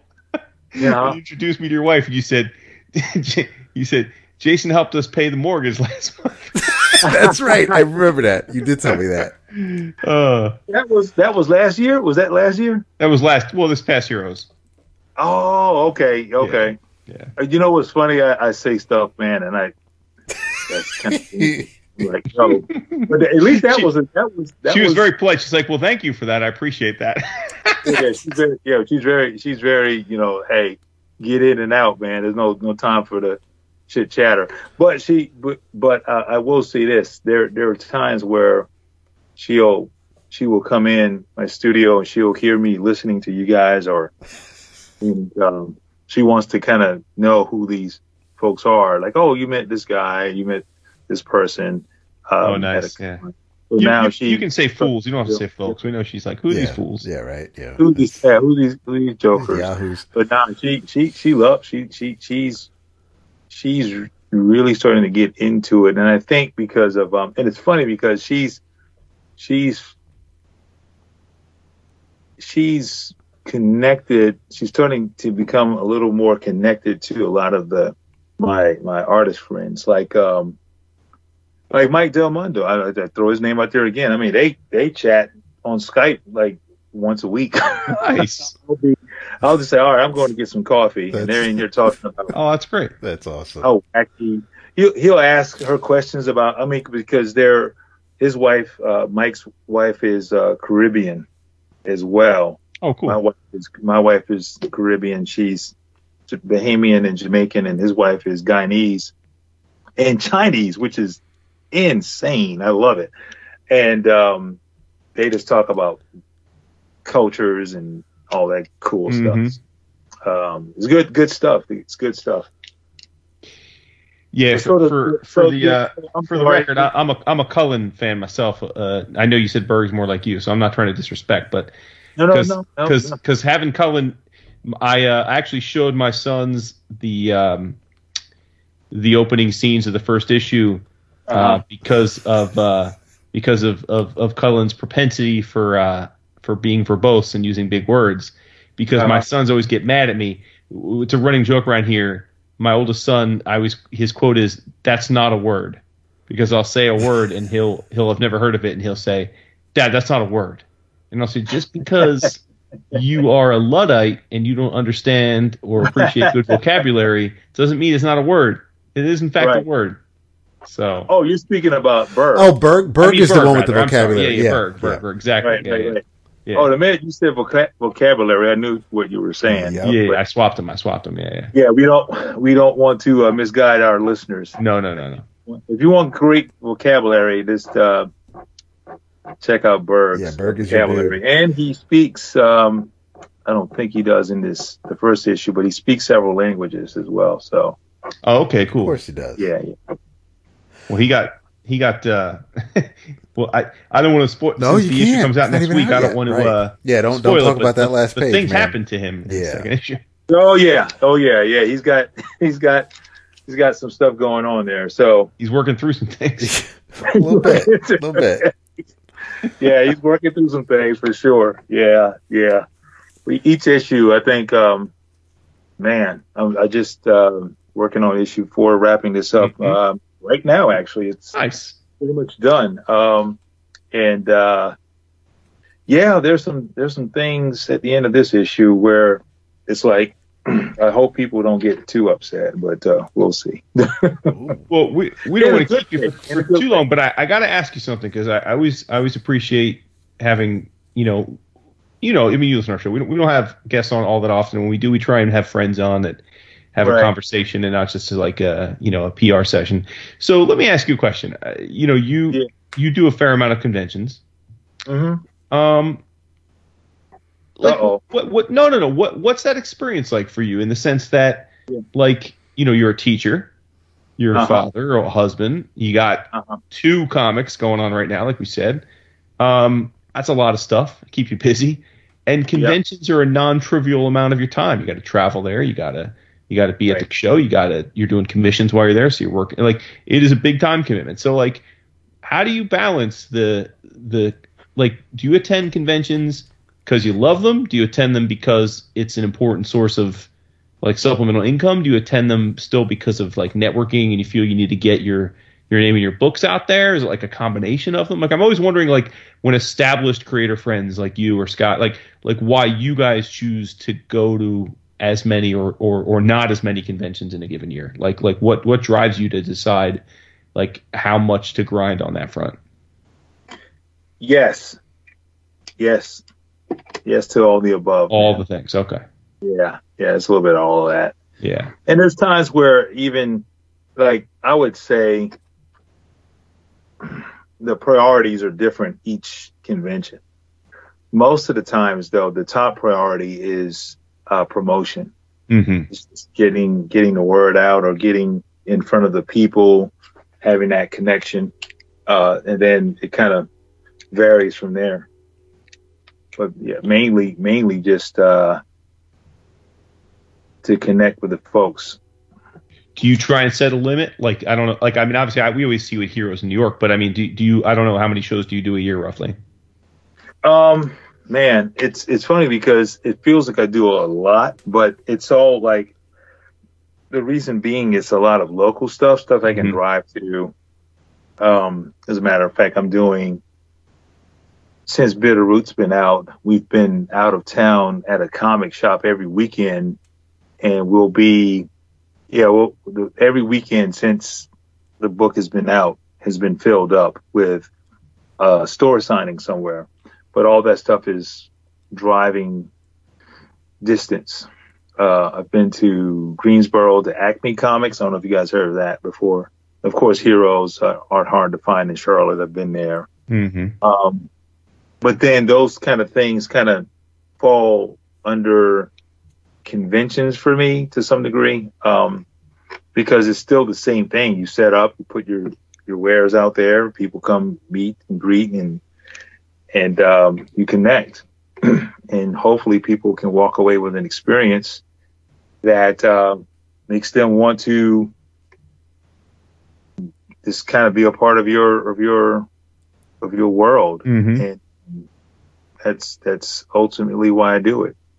Now, I know that you love to draw the commission requests that I give you because obviously mm-hmm. I have good taste. But um, like, how often do you get a commission request where, you know, just you're secretly thinking like, oh, I don't I don't know how to approach this, or like, oh, I don't know what to do with this character. Like, does that ever happen, or is it everyone just like, ah, oh, man, it's cool, it's a challenge? Like, I always wonder that, mm-hmm. like, if there's like a ver- like a sliding scale of how excited or challenging a commission may be.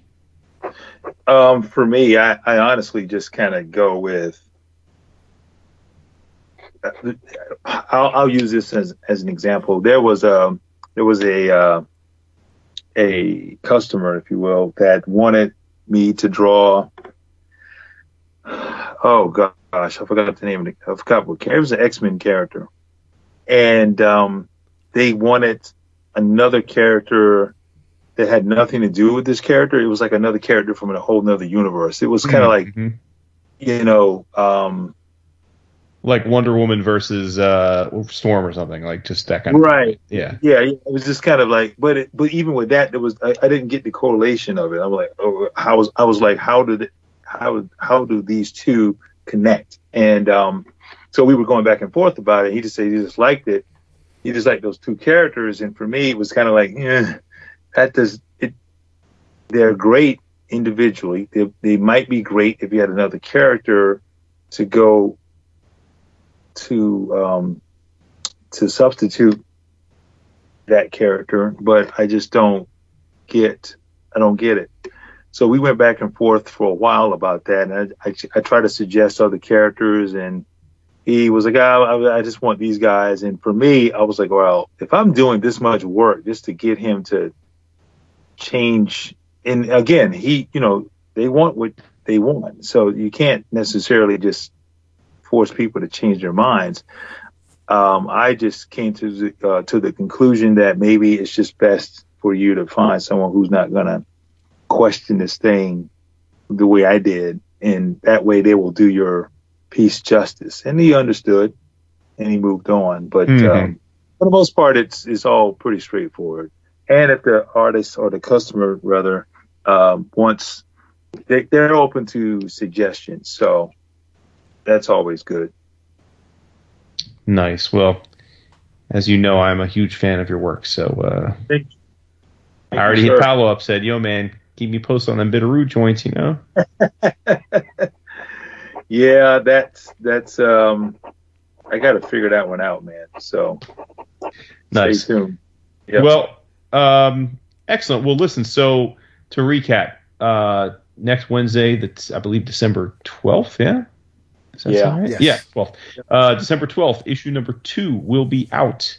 I, I hope everybody that's listened to this today, or rather, well, you're listening to it. For you, it's today. For us, it was yesterday.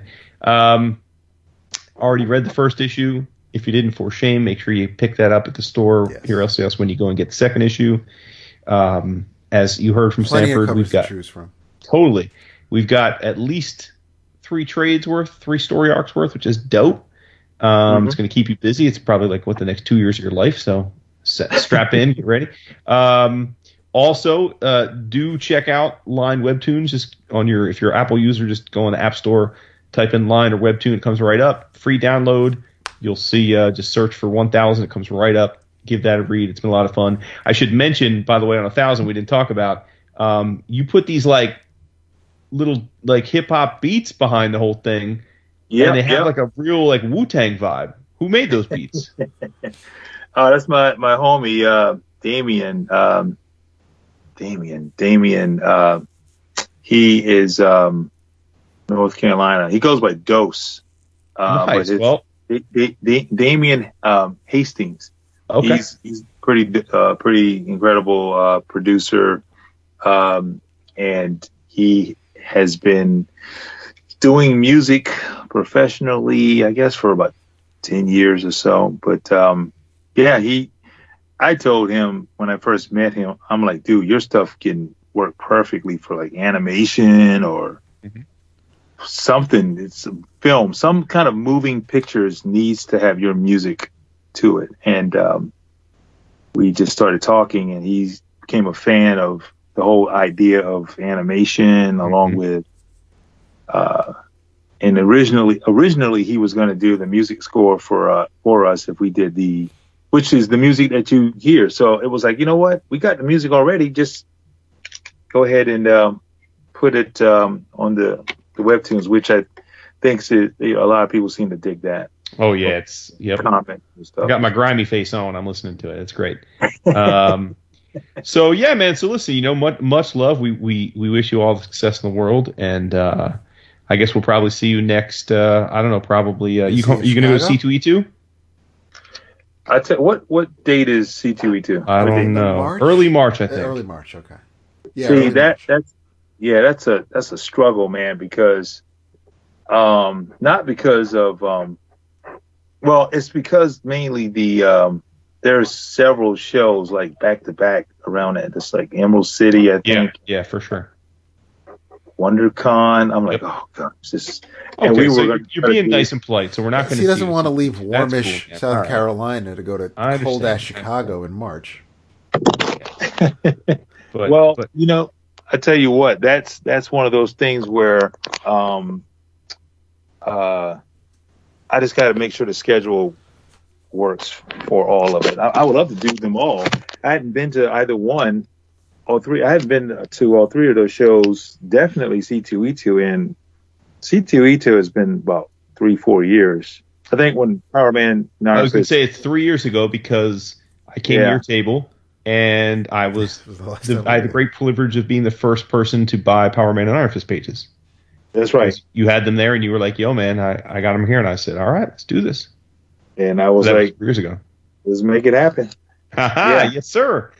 All right, so yeah. Well, congrats, man. I mean, again, I hope you guys are as excited about the book as, as we are. It's it's fantastic. Yeah. Oh, absolutely, uh, love it. Love absolutely. It. Thank you. Are you um yeah. on uh, a personal? Are, are You ready for uh, whatever the hell? Because um, I was talking to our N C boys uh, today, but there, there, there's this talk of snow heading your way at the end of this weekend. Oh, is that right? Yeah. Yeah. Uh, you know what's funny? You know what's funny? My wife was trying to tell me that this weekend. Uh, we were hearing it earlier, and I didn't want to hear it. I was like, I ain't hearing that. No. Come on, man. They're I saying gotta, Charlotte might get up to a foot. Yeah, I'm only, I'm only um, from Charlotte, so I think we might get some shucks. um, it's, I think it's because I'm only an hour away from Charlotte. If that, yeah. if that, what, what town are you in, Sanford? What? Uh, Columbia, South mm-hmm. Carolina. Yep. Yeah. So, you know, oh man, here we go. Um, yeah, I, I, I gotta I got a signing in Charleston. Wait, so dude, you got it. If you guys get snow, can you can you do some like YouTube of it? I want to watch you guys all lose your minds. They're gonna get a dust and the town's gonna close down. Oh, I know. Dude. I want to see like the sprinkling, like the little hint of of tinge of white powder on their on their cars, and just a- acting like it's Armageddon, like yes. Godzilla just, just started tearing up their city. I'll do I'll do one better for you. I'll go to the grocery store and film everyone in the grocery oh, store. Oh, nice! It's gonna be, it's gonna be like, like a zombie apocalypse. Exactly. They, they're going to they're going to uh, they're going to be heading to some bunker and going to camp out for the next I love next it. fifty, uh, twenty years or whatever. That's but great. Yeah, yeah, they they they they don't really know how to they don't know how to. handle this stuff, man. All right, man. Well, listen, thanks so much for coming on. And, um, you know, we got much love for you, much love for, for David and, uh, and, and Jerobi. So, um, so keep up the great work, man. You know, we'll be in touch. Yeah. I'll talk to you, uh, the next day or two, I'm sure, on the interwebs. Yes, sir. Yes, sir. And, uh, we'll, uh, we'll keep, we'll keep showing the love to the book. Oh, absolutely. Yeah. And, um, uh, also just thank, uh, thank you guys for all that you do and um, the support over the years, and uh, yeah, we we'll we'll have another conversation. There's something hopefully we can talk about here soon that um, it'd be cool for you guys to. Oh, awesome! You all right, man. Always welcome, my friend. Always welcome. Let's make sure it's not two and a half years between visits next time. You know what, though, man, because we connect a lot at sure. shows and online, it doesn't feel that long. So it's it's. But at, at the same time, I would love to, uh, you know, we can bridge that gap a little more. For sure. Absolutely, man. Absolutely. Yeah. All right. Well, listen, you you have a very Merry Christmas, too. If I, if uh, Dave, you guys. Happy, yeah. happy holidays to you all. Yes. All right, my man. Uh, have a great night. All right. You guys take care. Later, man. You heard it here. The definitive Sanford Greene interview. Like I said, he did a few other interviews, but they were they were warm-ups for this one. That's true. Yeah. No, and he... We we we got an exclusive or two, and we got um, we got just some uh, some keeping it real. So that's right, that's loved right. it. Good stuff. We don't we don't bring that canned bullshit. No, yeah, no, we don't. He's not reading off a script. Just you know, nah, this isn't a press yeah. junket. This is we just... actually read the book too, which is. is did I say that? It is Ooh, so good. I'm sorry. Yes, did I say that? It's no. all right. Don't worry about it. The, yeah. the people who should, they know who they are. Yeah. Oof. I mean, I know it's hard to to read a, a thirty-page pamphlet before you have someone on for an hour, but it's asking a lot. But, you know, we, sure. we go above and beyond. Right. Yeah, we we, we go to an extra mile. No, in all seriousness, I love Sanford. He's a great dude. He really is. He is always smiling. I've never seen – there's so few people I see at cons who are just always always give off that vibe that they are truly happy to be there. Yep. Yeah. It's, it's just he is um, – no matter where his table is in Artist Alley, it's just there's there's a great vibe whenever you're in the area. He's uh, and he's he's he's genuinely a good person. So he, exactly, he's one of those dudes. Um, and I think you know, uh, I mean, not it's neither here nor there, but I think I think he is a man of, of faith. Like I think he's a pretty like he's pretty yeah, religious. Yep. But like my, I'm not. I'm saying that because I like I think he's. Uh, like I, he just seems like he lives a pretty like what one would call like a good. a good Christian life. You know what I mean? Like in the yep. sense that he's like a real upbeat, caring person about others. I don't know. He just seems like a very genuine human being, which is nice. It is.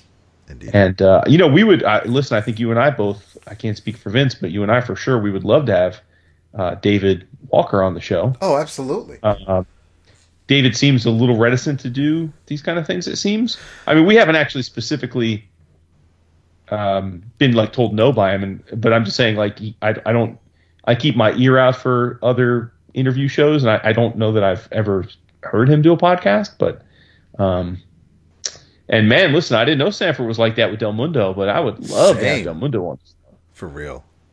Um, and you guys could talk about being uh, D W T S down at the Swirl.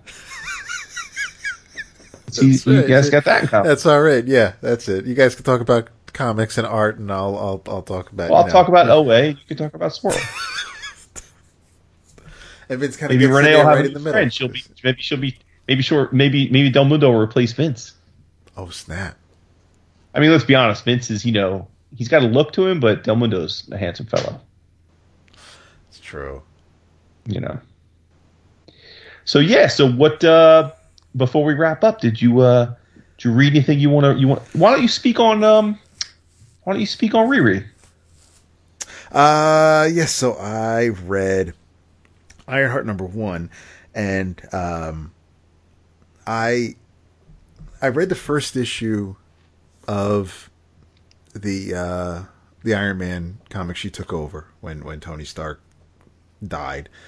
Um, but you know, I didn't read her first appearance. I didn't read. I I've I haven't read Champions as she's been in it, so I'm um, I'm not I'm not up to date on my Ironheart. So I decided to just um, give this first issue a shot, and um, I was quite pleased with it. it um, Eve Ewing is, is, is the writer. She's from Chicago.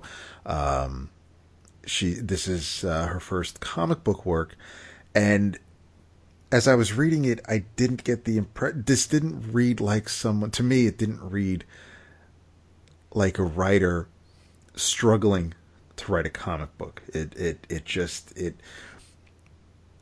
it I, I don't know if it.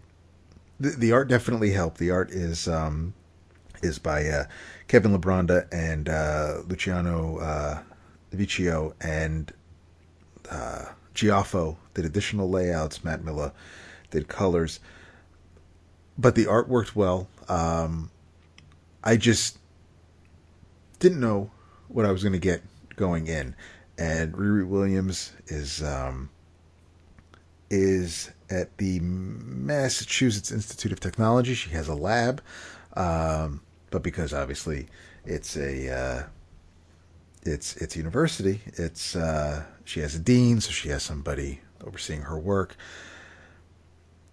and her lab has all the gadgets she's she's creating and working on, and um, she's the, the dean shows up with with a whole slew of um.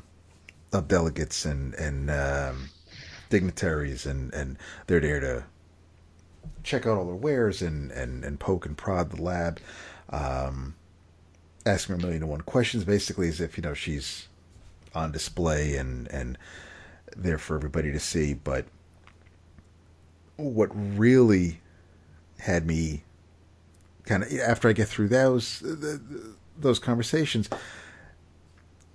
I perked up a bit because the um, the I don't want to say big bad because of who it is, but the the the villain of the issue is Clash, who um, is uh, Clayton Cole, who was introduced in Amazing Spider-Man, um, and who Peter Parker gave a job at Parker Industries. Um, who kind of turned his life around for a minute, but here for like a, a minute, literally. Yeah. And, and he, uh, he, he was trying, you know, work on the side of the angels, but, uh, the, uh, the, the, the ten rings, apparently, um, he's, uh, it's almost as though this is a, an interview. This is a tryout. He's trying to, um, impress the ten, he's, he's trying to get in with the, uh, with the ten rings, so he's he's he's got all the uh, the delegates held hostage, um, has the building literally on lockdown, and uh, he's basically just being a big old terrorist. But um, Ironheart comes in, and I thought the uh, the quips, the uh, the back and forth between her and Clash, it it, it worked really well, because it, this wasn't like, you know, Spider-Man taking on Sandman, or somebody who just really has trouble grasping basic physics. This is this is uh, Clash is extremely smart. Riri is intelligent, so this really was a um, a, a more of an even fight than what we usually see in um, in some some comics. So uh, I thought the the battle played out pretty well, and then Riri gets a phone call from a friend, a, a, a childhood friend who um, who's uh, who's just chilling, and um, and uh, there, there, there was homeboy um, Xavier is uh, is his name. He gives Riri a call, and um, turns out that uh, he got Riri's number because um, his mother told him to uh, to give her a call because her mother um, was worried about him. And at first she was really kind of peeved at that, because it's like, listen, I don't need um, I don't need charity. I got shit to do. But um, he, he what hooked me was that uh, on her workbench, because they're they're FaceTiming, uh, he says, "Is that a um, is that a Geordie Pfizer on your desk over there?" And and she's like, "Yeah, um, over there on my table, that's that's a Geordie visor, and it's because she's she does cosplay." That's not the cool part. The cool part is when they when when he asks her, as great as Next Generation is, if you've ever watched Deep Space Nine, and she replies, "So underrated." And I was just like, well, I'm definitely in for the next issue at least, because I you, you drop some Deep Space Nine, and and you kind of just that's that that's putting a lot of credit in the bank for me. So um, that aside, I thought it's it's it it's a good looking issue. I, I thought the um, the art really uh, helped sell it, and I really don't have an issue with um, with what. Uh, Eve is doing with the character. I mean, I know, I know it's Bendis creation, but um, since I don't, I haven't read a ton of her by Bendis or anyone else. Um, it, it, it, she's kind of a uh, almost like a blank slate for me. I'm, I'm, I obviously she's she's somewhat established and has some had some adventures with uh, with some other characters, and, and and has been written by some established pros, but. Um, Yeah, I mean, I, she was in the Champions uh, right. at the end of Ways Around You. So it's um, so yeah, I I really um, can't say I, I have a problem with the issue. There, there was a there's a little bit of um, early in the issue she was talking about the uh, the A I in Ironheart's suit, and how she uh, she really has to do something about that, like canned Siri like voice, and and just to kind of give it a little bit of a personality. And then the, the last page kind of. Um, I don't know if it's a subconscious thing that, that, that kind of set it up, but something went on where um, I think we're gonna we're, we're gonna see who her her Jarvis or um, Friday or whatever you want to say. Um, so that might that could cause some uh, some interesting conversations while she's in the suit. So yeah, I'm definitely gonna check out the next issue, like I said. But I um, I don't I didn't know. I don't want to say low expectations. No, I just decided to give it a shot on a whim, and, and it's definitely it, mm-hmm. it's one of those first issues that I'm like, mm-hmm. all right, I'm I'm I'm gonna see where we're going.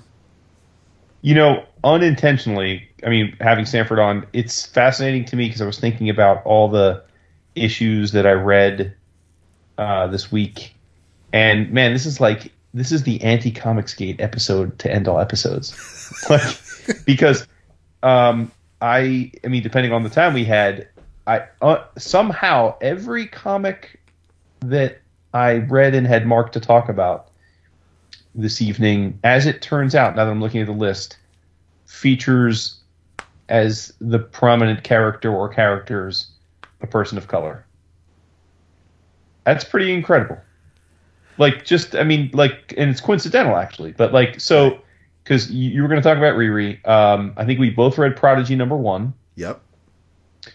Um, and I don't honestly. I mean, I haven't asked you what you thought of it. It's uh, for those that don't know, it's it's Mark Miller's latest. It is um, with and and the, the real draw for me was that Raphael. It's it's he's paired up with Raphael Albuquerque this time. Um, in essence, the main character is um, Mister Terrific, yeah. without a costume. Yeah. I mean, he's.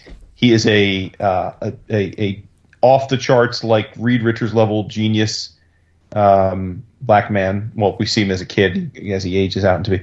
And, you know, kind of like part Bruce Wayne, part Reed Richards, part Sherlock Holmes. He, he kind of just he's so smart, he does whatever is interesting to him. So people pitch him, like, can you solve this problem, or can you answer this mystery? And he just, whatever, much like Sherlock Holmes, whatever he's interested in or piques his interest, he goes after. Um, and that can range from space travel to whatever. Um, I, I, I thought it was fine. Um, I wasn't crazy about it in the sense that it did feel a little derivative to me. Like, I was like, okay, like, I, I've read these stories before many times, and I guess I have to see it through to see if this is a good version of that story or not. You know what I mean? Like, like I felt like the first issue was very familiar. Um, it was hard for me not to compare it to Mister Terrific. Um, but it was, but I didn't dislike it. I just, I will, I'm not sure if it's, I, I am a Miller fan. I, I know you've kind of warmed up on him. You, you didn't used to be, I, I, I, but I do think that one of the things Miller does really well is he takes relatively well-established um, conceits within comics and does his own version of it and packages it up. I mean, I feel like this is his version of that kind of character, this super genius Bruce Wayne, Michael Holt type of thing.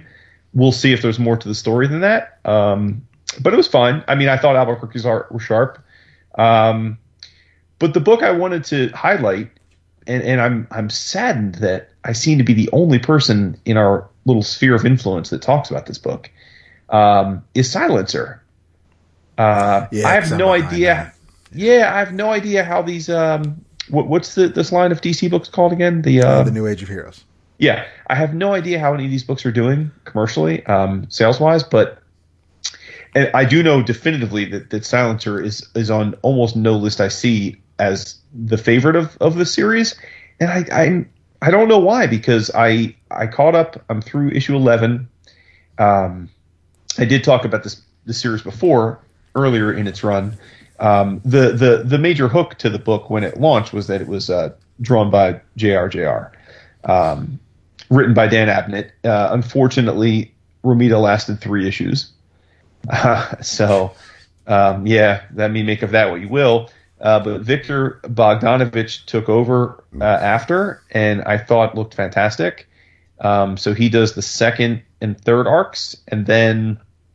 Um, Starting with issue eight, um, which is an arc called Heliday Road, um, your boy Patrick Searcher does it, uh-huh. and then uh, and then uh, Tom Darenick does did the latest issue. So we've had four pencilers in eleven issues. Not ideal, but they've all done excellent work. So, and I do think their styles are um, are uh, you know. Um, like similar enough that, that it wasn't a disruptive change in their art style, but but to the back to the point, the the book centers around a a woman named Honor Guest, and she was the Silencer. She was Talia al Ghul's number one operative for her network of criminal enterprise called Leviathan. And it's very much like John Wick, basically. It's it's John Wick meets um, uh, what was um, Joel Jones's book, um, Lady oh, Killer. Lady Killer, yeah. It's it, it's John Wick meets Lady Killer. Uh, Honor Guest was the best that she ever. You know, she was she was that that woman. She was the one that she she was the the the operative that uh, everybody had hush whispers about. That that if if if she was after you. You were you were dead. You were in trouble. Like it was like it was game over. And much like with John Wick, we find out that she makes a deal with Talia at a certain point to get out. And uh, you know, it's one of those deals like nobody leaves, but but she makes a deal if she does a certain mission. And we do actually get a one shot where we see what that mission is. She gets uh, she's given a mission um, to get her out, and she gets out because she falls in love with an with a regular guy, and they have a kid, and she is just living a traditional suburban housewife life for an indeterminate amount of time, but we're talking in the years. And as with all things like this, she isn't really ever out. And she gets roped back in to what is essentially a civil war within Leviathan. Um, things happen that that uh, shake some of the members of Leviathan, have them question Talia as the leader. And so a bunch of different operatives, uh, different uh, capos, if you will, if you're talking in mob terms, um, make their power play. And uh, Honor tries very hard not to be pulled back in, but they leverage the safety of her family, and so she has no she has no uh, alternative but to get back in. And uh, much like with John Wick, once she's back, it's you know it's not a good look for everybody. Um, but I think the book is it's it's like a John Woo movie brought to a comic. It's great, like it's it's nonstop action. She is a meta. She um. She's called Silencer because she can create a cone of silence, basically a field, um, and within that field, it's it's soundless. And that might seem like an odd power, but it's if you think about it, it's a it's a fantastic power for an assassin to have, because she can not only basically sneak up on anybody, but when she's in the midst of a fight, even a, even a giant firefight, she can do it completely silent. So she could be in the room over, taking out ten operatives without the people, the, you know, the operatives next door hearing her. So it's a very effective power for, for her chosen lot in life. And um, I think that the artists, especially Bogdanovich, do a great job um, illustrating that power. And then, um, uh, yeah, so it's just been great. And, and basically it reminds me a lot of, Dap, you remember that run of uh, of of uh, War of the Roses on, in Spider-Man? Back when uh, you know you had all the different like uh, New York mobsters fighting yep. each other. Yep. Um, I, I was I had a soft spot for, for that arc. I mean, I'm not sure, I'm not saying that's a hallmark high moment of Spider-Man comics, but but I always dug that arc, especially when it was first coming out. Just the idea of uh, these different superpowered mobsters making a play for uh, for the power vacuum, and that's really what this is. I mean, this is this is a bunch of uh, both established and new superpowered crime bosses trying to make their play, and there's there's there's political maneuvering, there's assassination attempts, there's there's there's uh, straight up espionage, and and uh, and Honor is the the the touchstone for all of this. And uh, like I said, she's pulled in to it deeply, even though she doesn't want to be.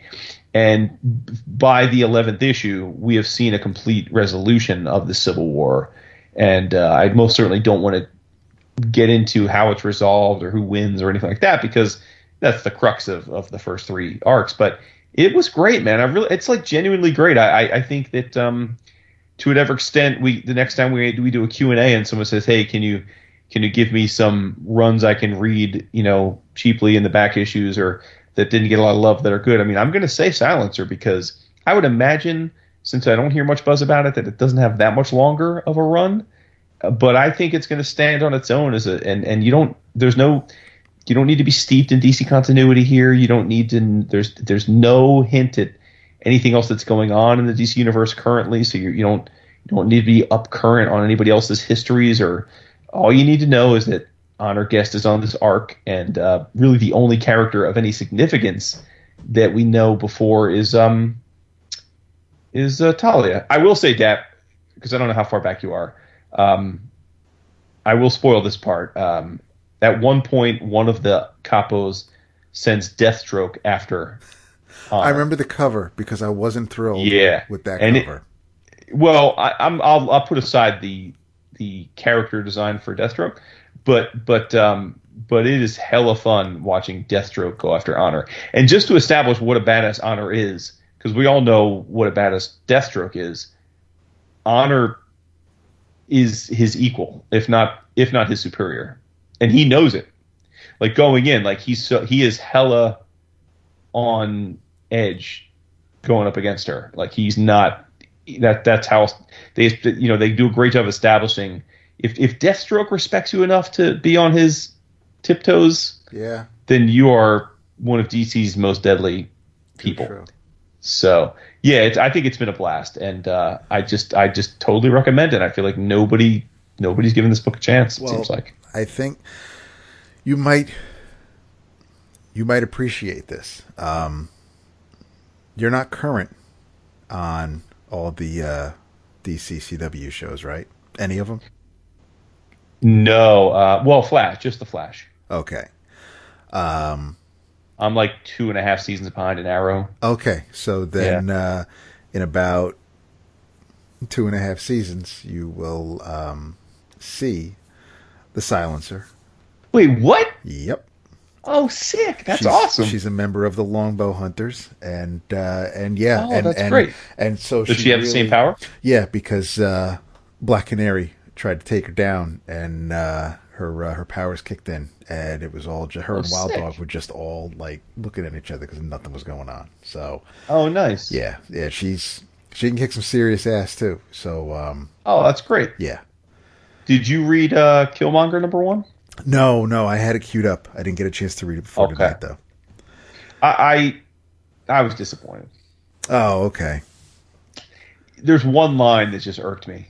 I feel like I'm you tonight with that. Like, there's certain, like it, I'm just going to tell you because I don't think it really changes the book. There's a scene early in the book. So for those that don't know, Killmonger, written by Brian Hill, um, with art by Juan Ferreira, um, is a reinterpretation of Eric Killmonger to suit the movie. It's it's basically the movie version, but it's uh it's it's what happens before the movie. So um so I like the premise. I mean, because I love the character in the movie. Um, but there's a scene where he is graduating. He's he's about to graduate from college. This is the opening scene. He's about to graduate from college, and uh, he was top of his class at M I T, and his M I T career counselor is telling him how all these offers are there, so forth, so on. And she happens to be a beautiful, buxom, blonde woman. And he's listening to her, and she's making the pitch. You can go work here, you can go work here, blah, blah, blah. And he basically tells her to, like, go screw. You know, he's not going to go work for the man or whatever. And she said, well, you could have just emailed me. Like, why did you want to meet with me? And he goes, you know I wanted to meet with you. And next thing you know, they're in bed together. So it's like, okay, he's he's a player. Respect. Uh-huh. But he gets up, and he bangs her out, and he's walking out of her house, apartment, whatever. And as he's walking out, and she's laying in bed, you know, naked, like in the covers, and he just obviously had her way with him. She, he turns to her and just says, colonize her, and walks out. And I'm like, I mean, like, that was cool in the movie because yeah. it was unexpected, but like, it just seems so derivative to put that in this book now because you're just taking it from the movie. Like, right. So I, I, it just set me off. I was like, "Oh God!" Like he would not say that. I would have like, expected to see moment. that in the Shuri comic, but not in his. Exactly. I love the Shuri comic, by the way. I don't. I, I got to read that too.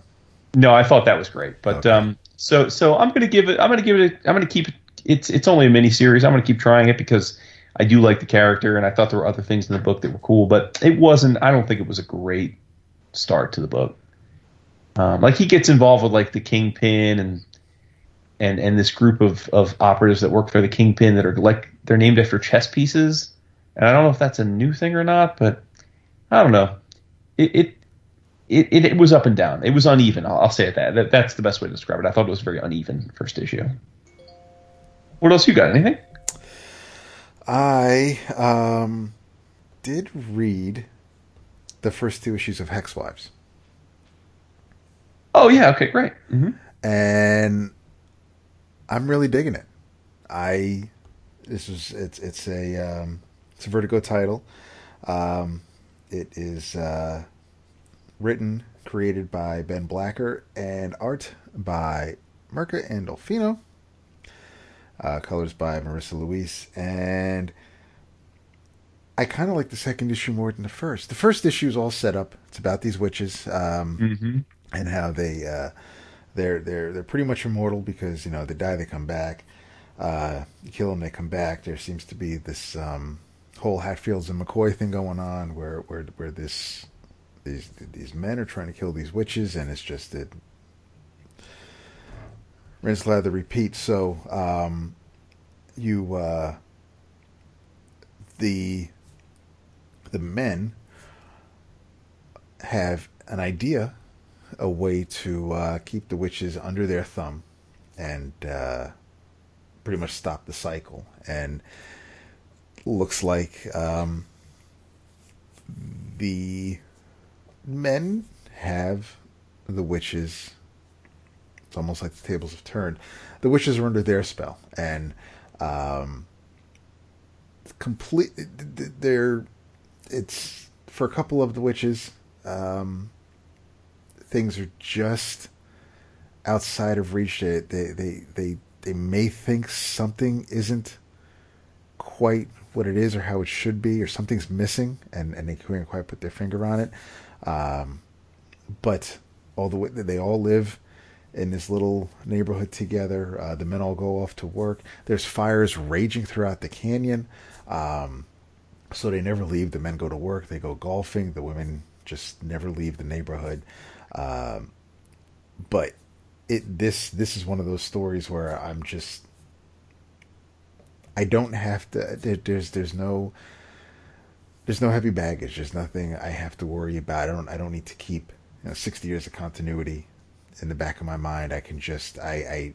After I'm finished reading an issue of Tom's Batman or anything else, or or, or trying to figure out what the hell I just read in Doomsday Clock, I can just read an issue of Hex Wives and go, okay, I'm, I'm going to. This is me, you know, kind of just kicking back and, and enjoying this story. What was that? Little subtle chirp there, but you know, it's it's um, I I um, I really um, this is one of those issues where it is one of those titles where I'm I'm another one where I'm glad I gave it a shot. So if um, if anybody has been uh, curious about it or wasn't even aware of it or just want to try something a little.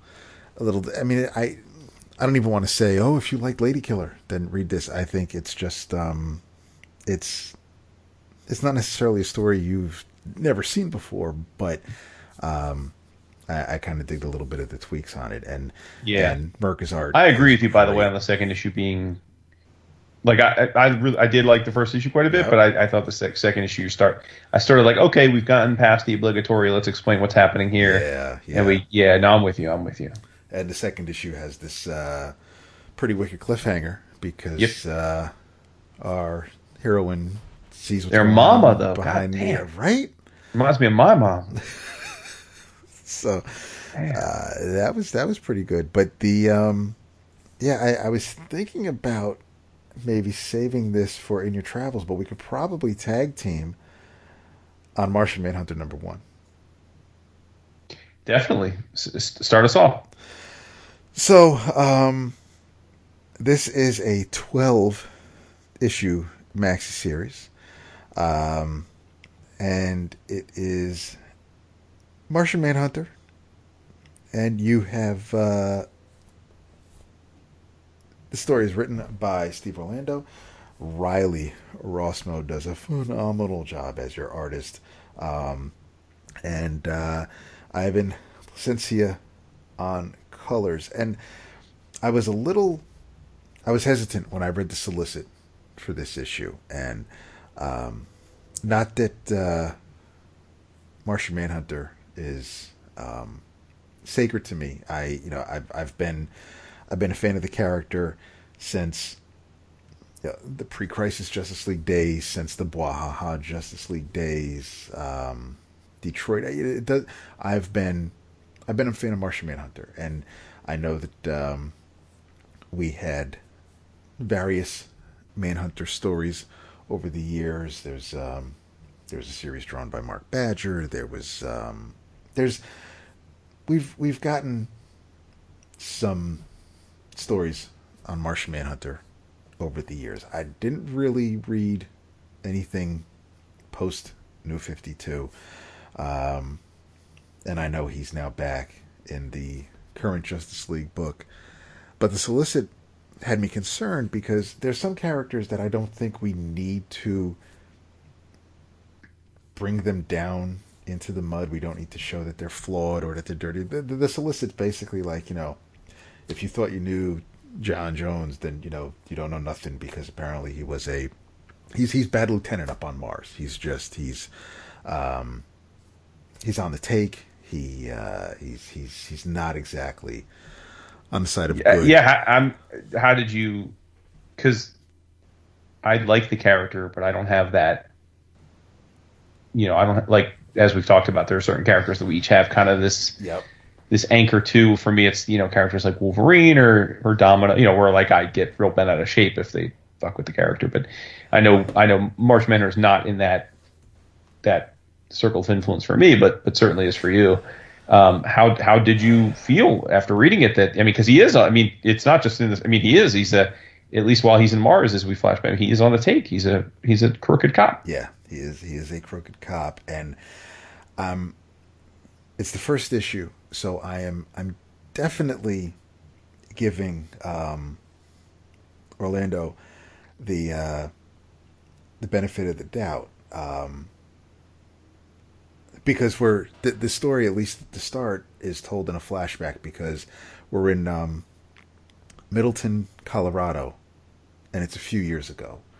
So I'm not sure if by the time we get to the twelfth issue or at the end, any point during the series, that, you know, we get to present day, but right now we're stuck in the past. And um, I'm not, and again, because of the New fifty-two, there are certain characters where I'm not sure how much, or even post-Rebirth, how much I'm supposed to remember or bring pre-Flashpoint knowledge with me with these characters. And because of that, I'm reading this, and in the back of my mind, and this is mostly me hoping, but in the back of my mind, I'm thinking something is fucking with John's mind, and that's and and he may not have been. Uh, this may just be someone possibly implanting memories, or just or, or something's. I don't think it's. So you're like you're like a river in Egypt. You're you're denial right now. A little bit, a little bit. I'm waiting to see. It's the first issue. I'm waiting to see what Steve's got planned up. I, I just I kind of just there are just like I said there are just some characters where I don't think we need to see. We don't need to go. We, we don't need to do a one eighty and, and show that, you know, he made himself better, and this is why, mm-hmm. you know, he's he's he's you know a member of the Justice League now, and he he made good. I don't. What what's the, what's the, what's the problem with always being that kind of guy? I don't.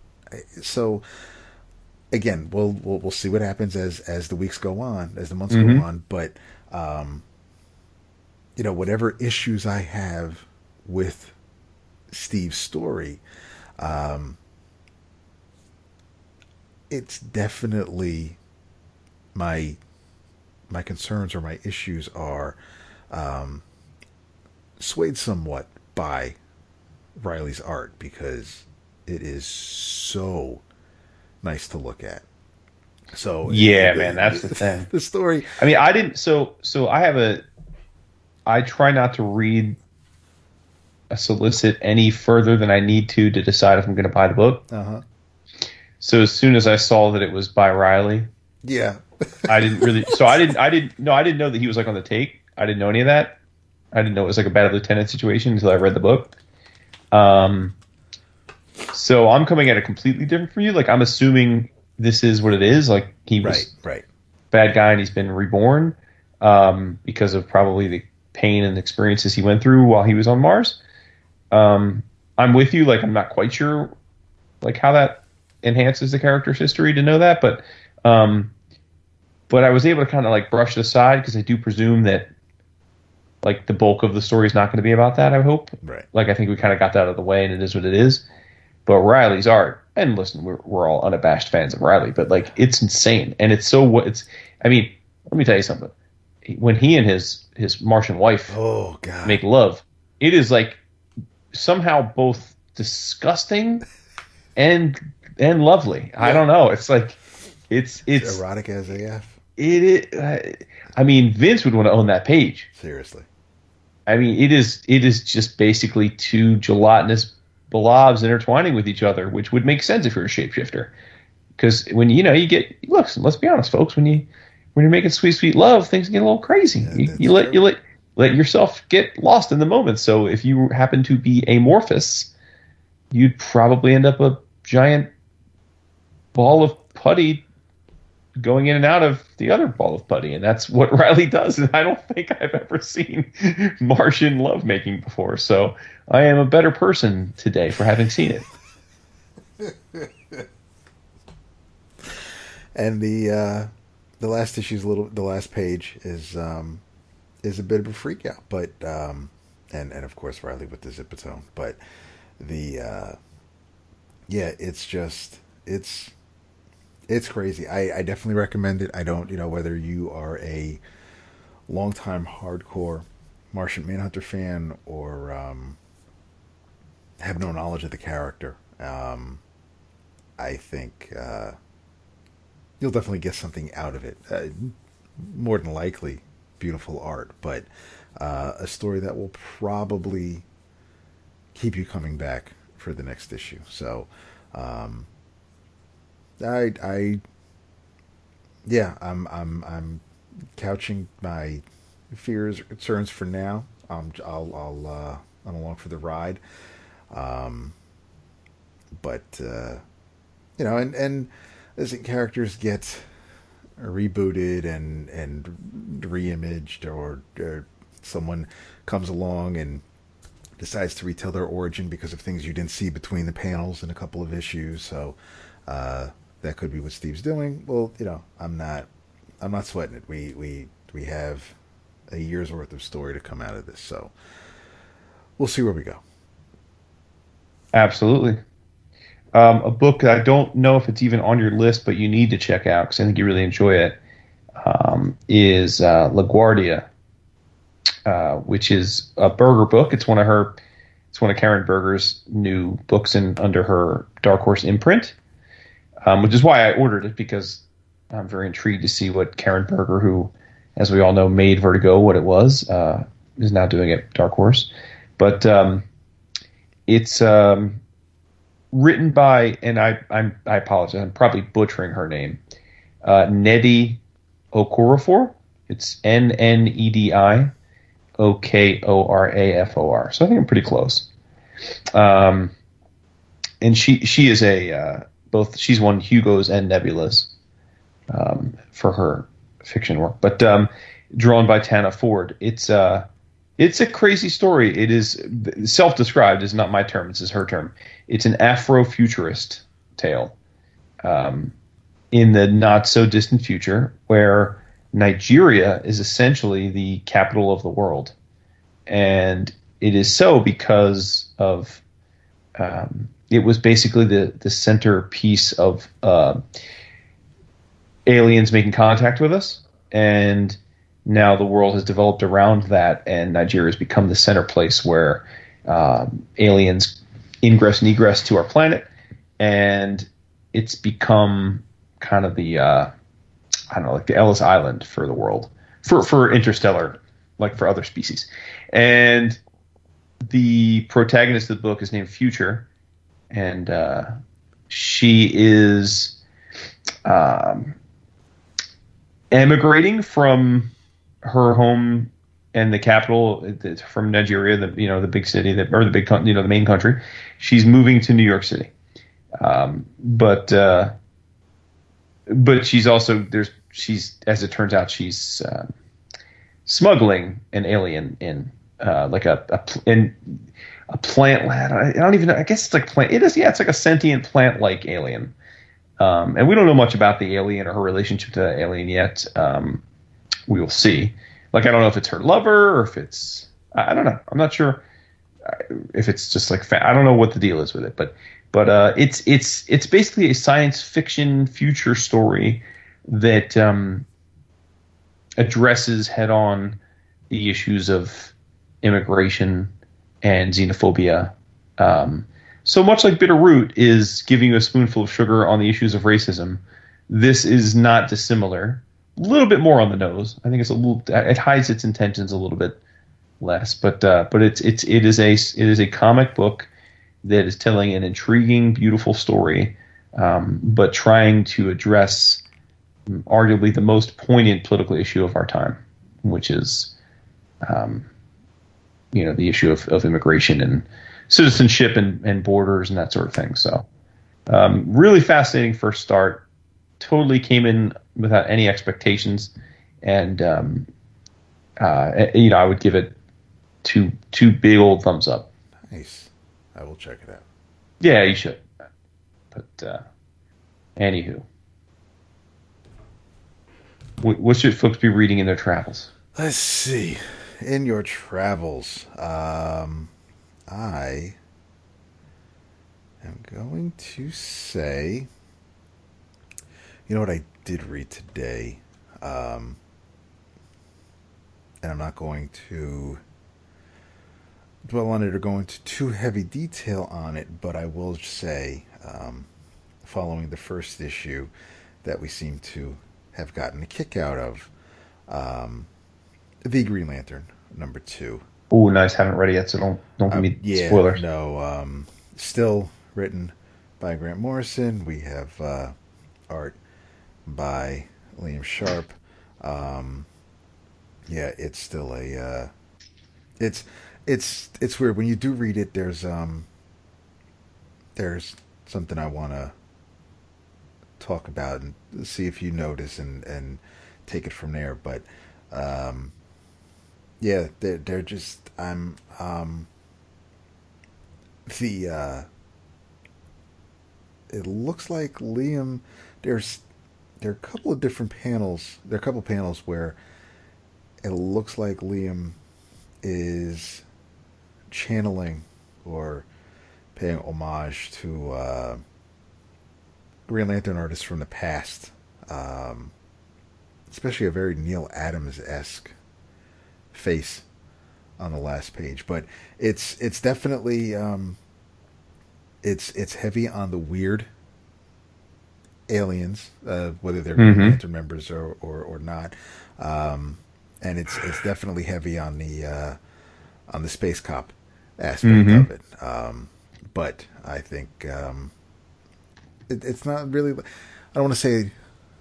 It's weird. Part of me wants to say not a lot happens in this issue, but it, things kind of do. So um, it's it's definitely an issue that I think uh, if you were on the fence, I don't know if you would be, but if you were on the fence up to the first issue, um, definitely give the second issue a shot because it, it'll either let you know this really isn't for me or um, it'll kind of dig its hooks in a little bit more to keep you along for the uh, to see where this mystery's going. Mm-hmm. Excellent. So, in your travels, uh, I did have two thank yous I wanted to... Oh, I have one too, but go ahead. Oh, nice. Okay.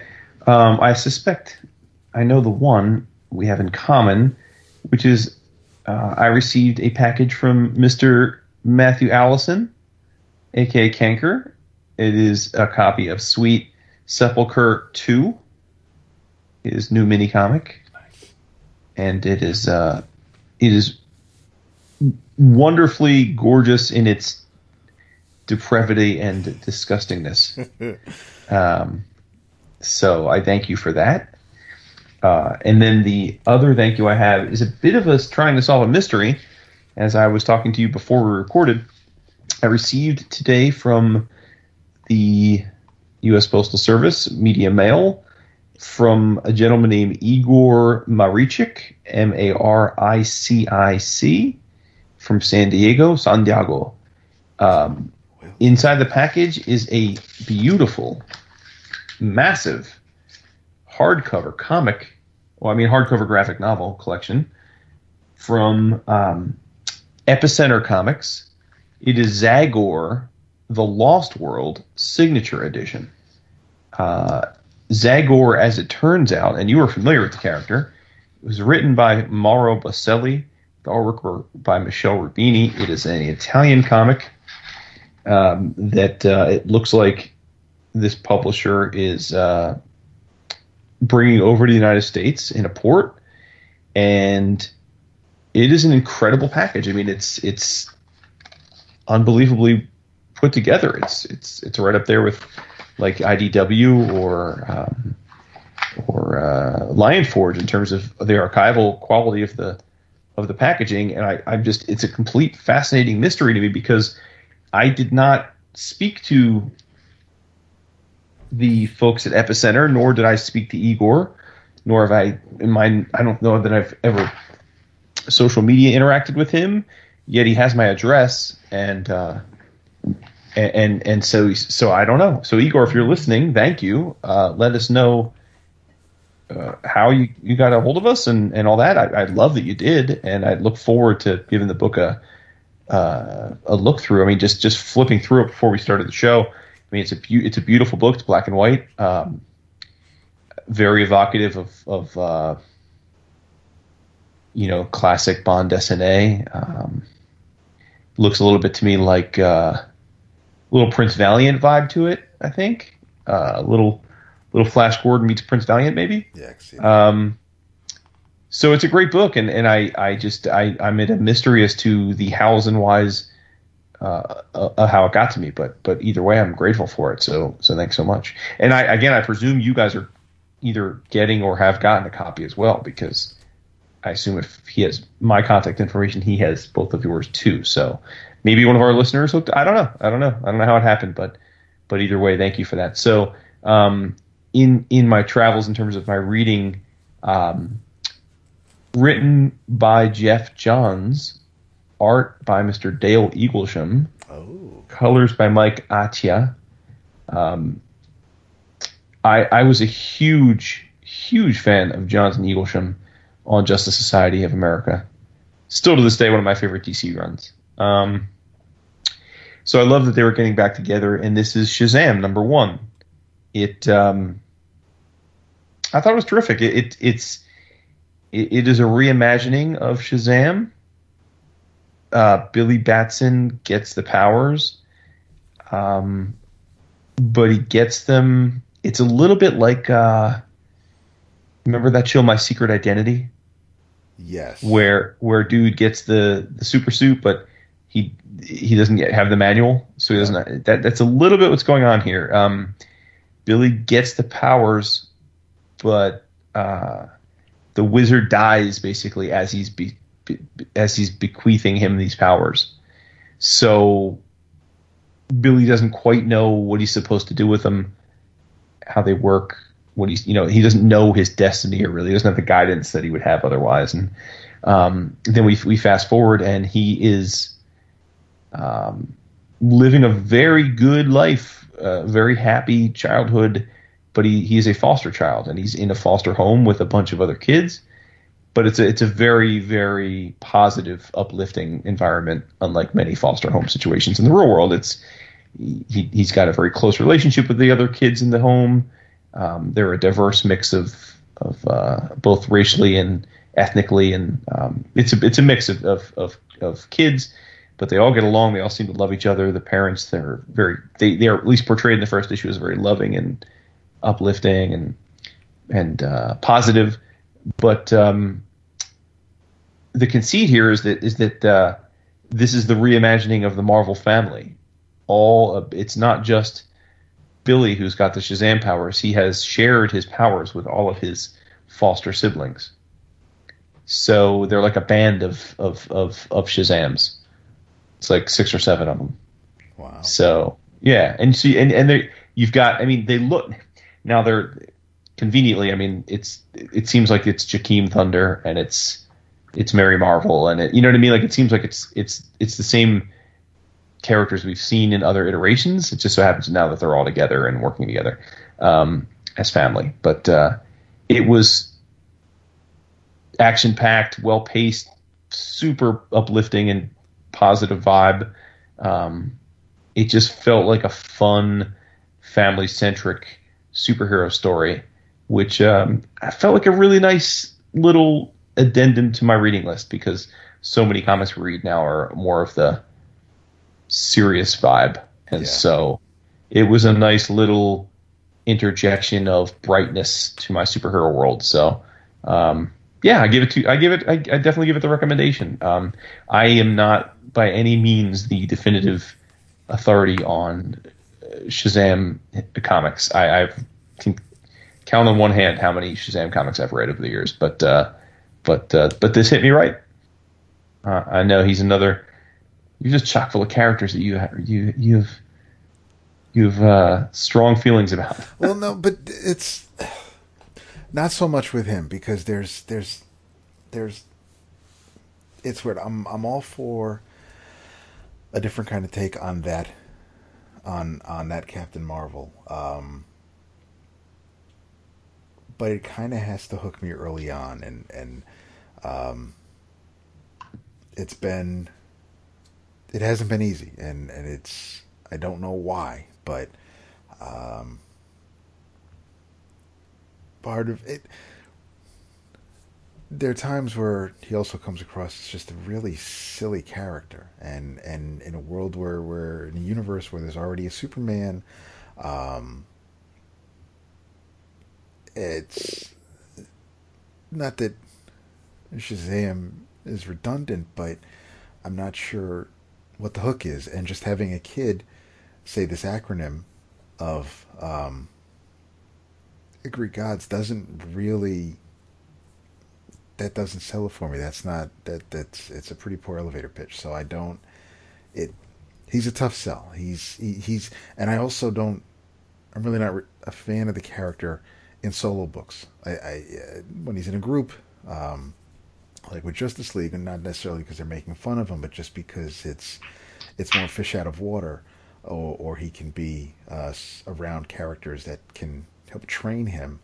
Mm-hmm. Um, there might be more meat on those bones, but on his own, by himself, um, it can be kind of tough. And, and I, I don't know how I feel about, about the new outfit too. And it's, it's weird. It's like Black Adam is the cooler character, but Black Adam doesn't have the same baggage that Billy Batson has. It's, it's just, Billy Batson. Well, if it's and, if it's any consolation, John seems to take your concerns head on because they thwart a robbery early in the issue, and the beat cops that are there on the scene are talking to Billy and his sister, saying, "Hey, great job. We need your we need your names. You know, we need it for for our so we can write a report." And they're hemming and hawing and kind of being jokey, because they don't really have a name for their group yet, so they keep throwing out these silly names. And the one cop looks at them and goes, "Can't we just write Superman?" And the other cop's like, "Yeah, let's just do that." yeah, I, I'll give I, I'll I'll give John's a benefit of doubt. He did bring Hal Jordan back with Green Lantern Rebirth, so we'll I'll. I, yep, that's I, all he's ever done. It's I know. Well, as far as I'm concerned, the uh, no, there's there's um. Yeah, I know he. I know Johns has has love for certain characters, and um, and if that comes through, and, and you know, I, I obviously he did for the Justice Society of America, and, and while that didn't grab me, I know that um, that it was that there was definitely love on those pages with those characters. So, um, he, Johns never really strike struck me as someone who's just, if you want to call it a paycheck, he's just he's not writing comics. Just you know.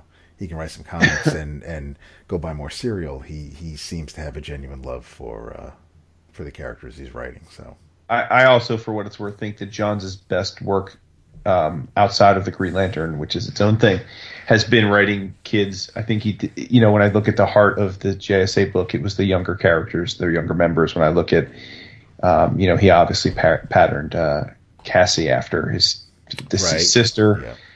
Um, Stars and Stripes. Uh, I, I think that uh, his run on Teen Titans was excellent. I think again, I for me, it's it's one of the more memorable runs outside of the Wolfman Perez. I, it's it's I feel like he just it just it struck the right tone because they were kids, so it wasn't just I don't know. I think when you're telling stories with kid heroes, you have to find a delicate balance between them being kids and a little silly, with the fact that they are saving the world and fighting unconscionably dangerous um, villains and circumstances, and I've always felt like he's very comfortable in that.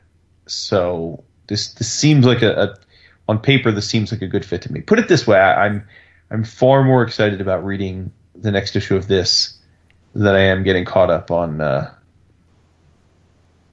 uh, the affirm the event, uh, the Watchmen event. Oh, Doomsday Doomsday Clock, thank you, yeah. So. Okay. All right, I will give it a shot. Good man. Vince, we missed you. Big time. As a reminder, this episode was brought to you by our friends at Discount Comic Book Service, where you can get all your comics for hella big discounts and, of course, impeccable customer service. You can get your books shipped to you at a modest cost. Whatever frequency suits your, floats your boat. I get my books on the weekly That gets his on the monthly, I believe. Yes. Vince also gets his on the monthly. You can also do it every two weeks, whatever works for you. So um, they, uh, as you guys often point out, it, it, I don't think I've ever availed myself of it, but they also accept late orders. Um, and you can place your orders in lots of different ways. If you're a Excel nerd like me, you can download an Excel sheet and fill that out and just upload it. If you hate Excel like Vince, you can just go on their website and and just click on various titles, anything that you see that you like, you just add it to your order. You can do a combination of the two. You can just email them if you want, if you're really old school, and give them a list of things you want to buy. But uh, they really will work with you. And uh, I have been a customer. I'm like Victor Khayyam. Uh, I've been a customer of D C B service for longer than we've been doing the show. So, damn, yeah, that's right. Yeah. I think it's twelve, thirteen years now I've been a customer. Yeah, at least since, uh, well, I became a customer during, uh, when I was listening to C G S way back when. Yep. So, yeah. Indeed. Oof. All right, boo. All right, people. Have a good Friday. Yes, yes, you do the same. Uh, thanks for listening, everybody. We will be back in full force, right, Vince, next week. So just uh, be good to everybody. Peace and love. All the peace, all the love.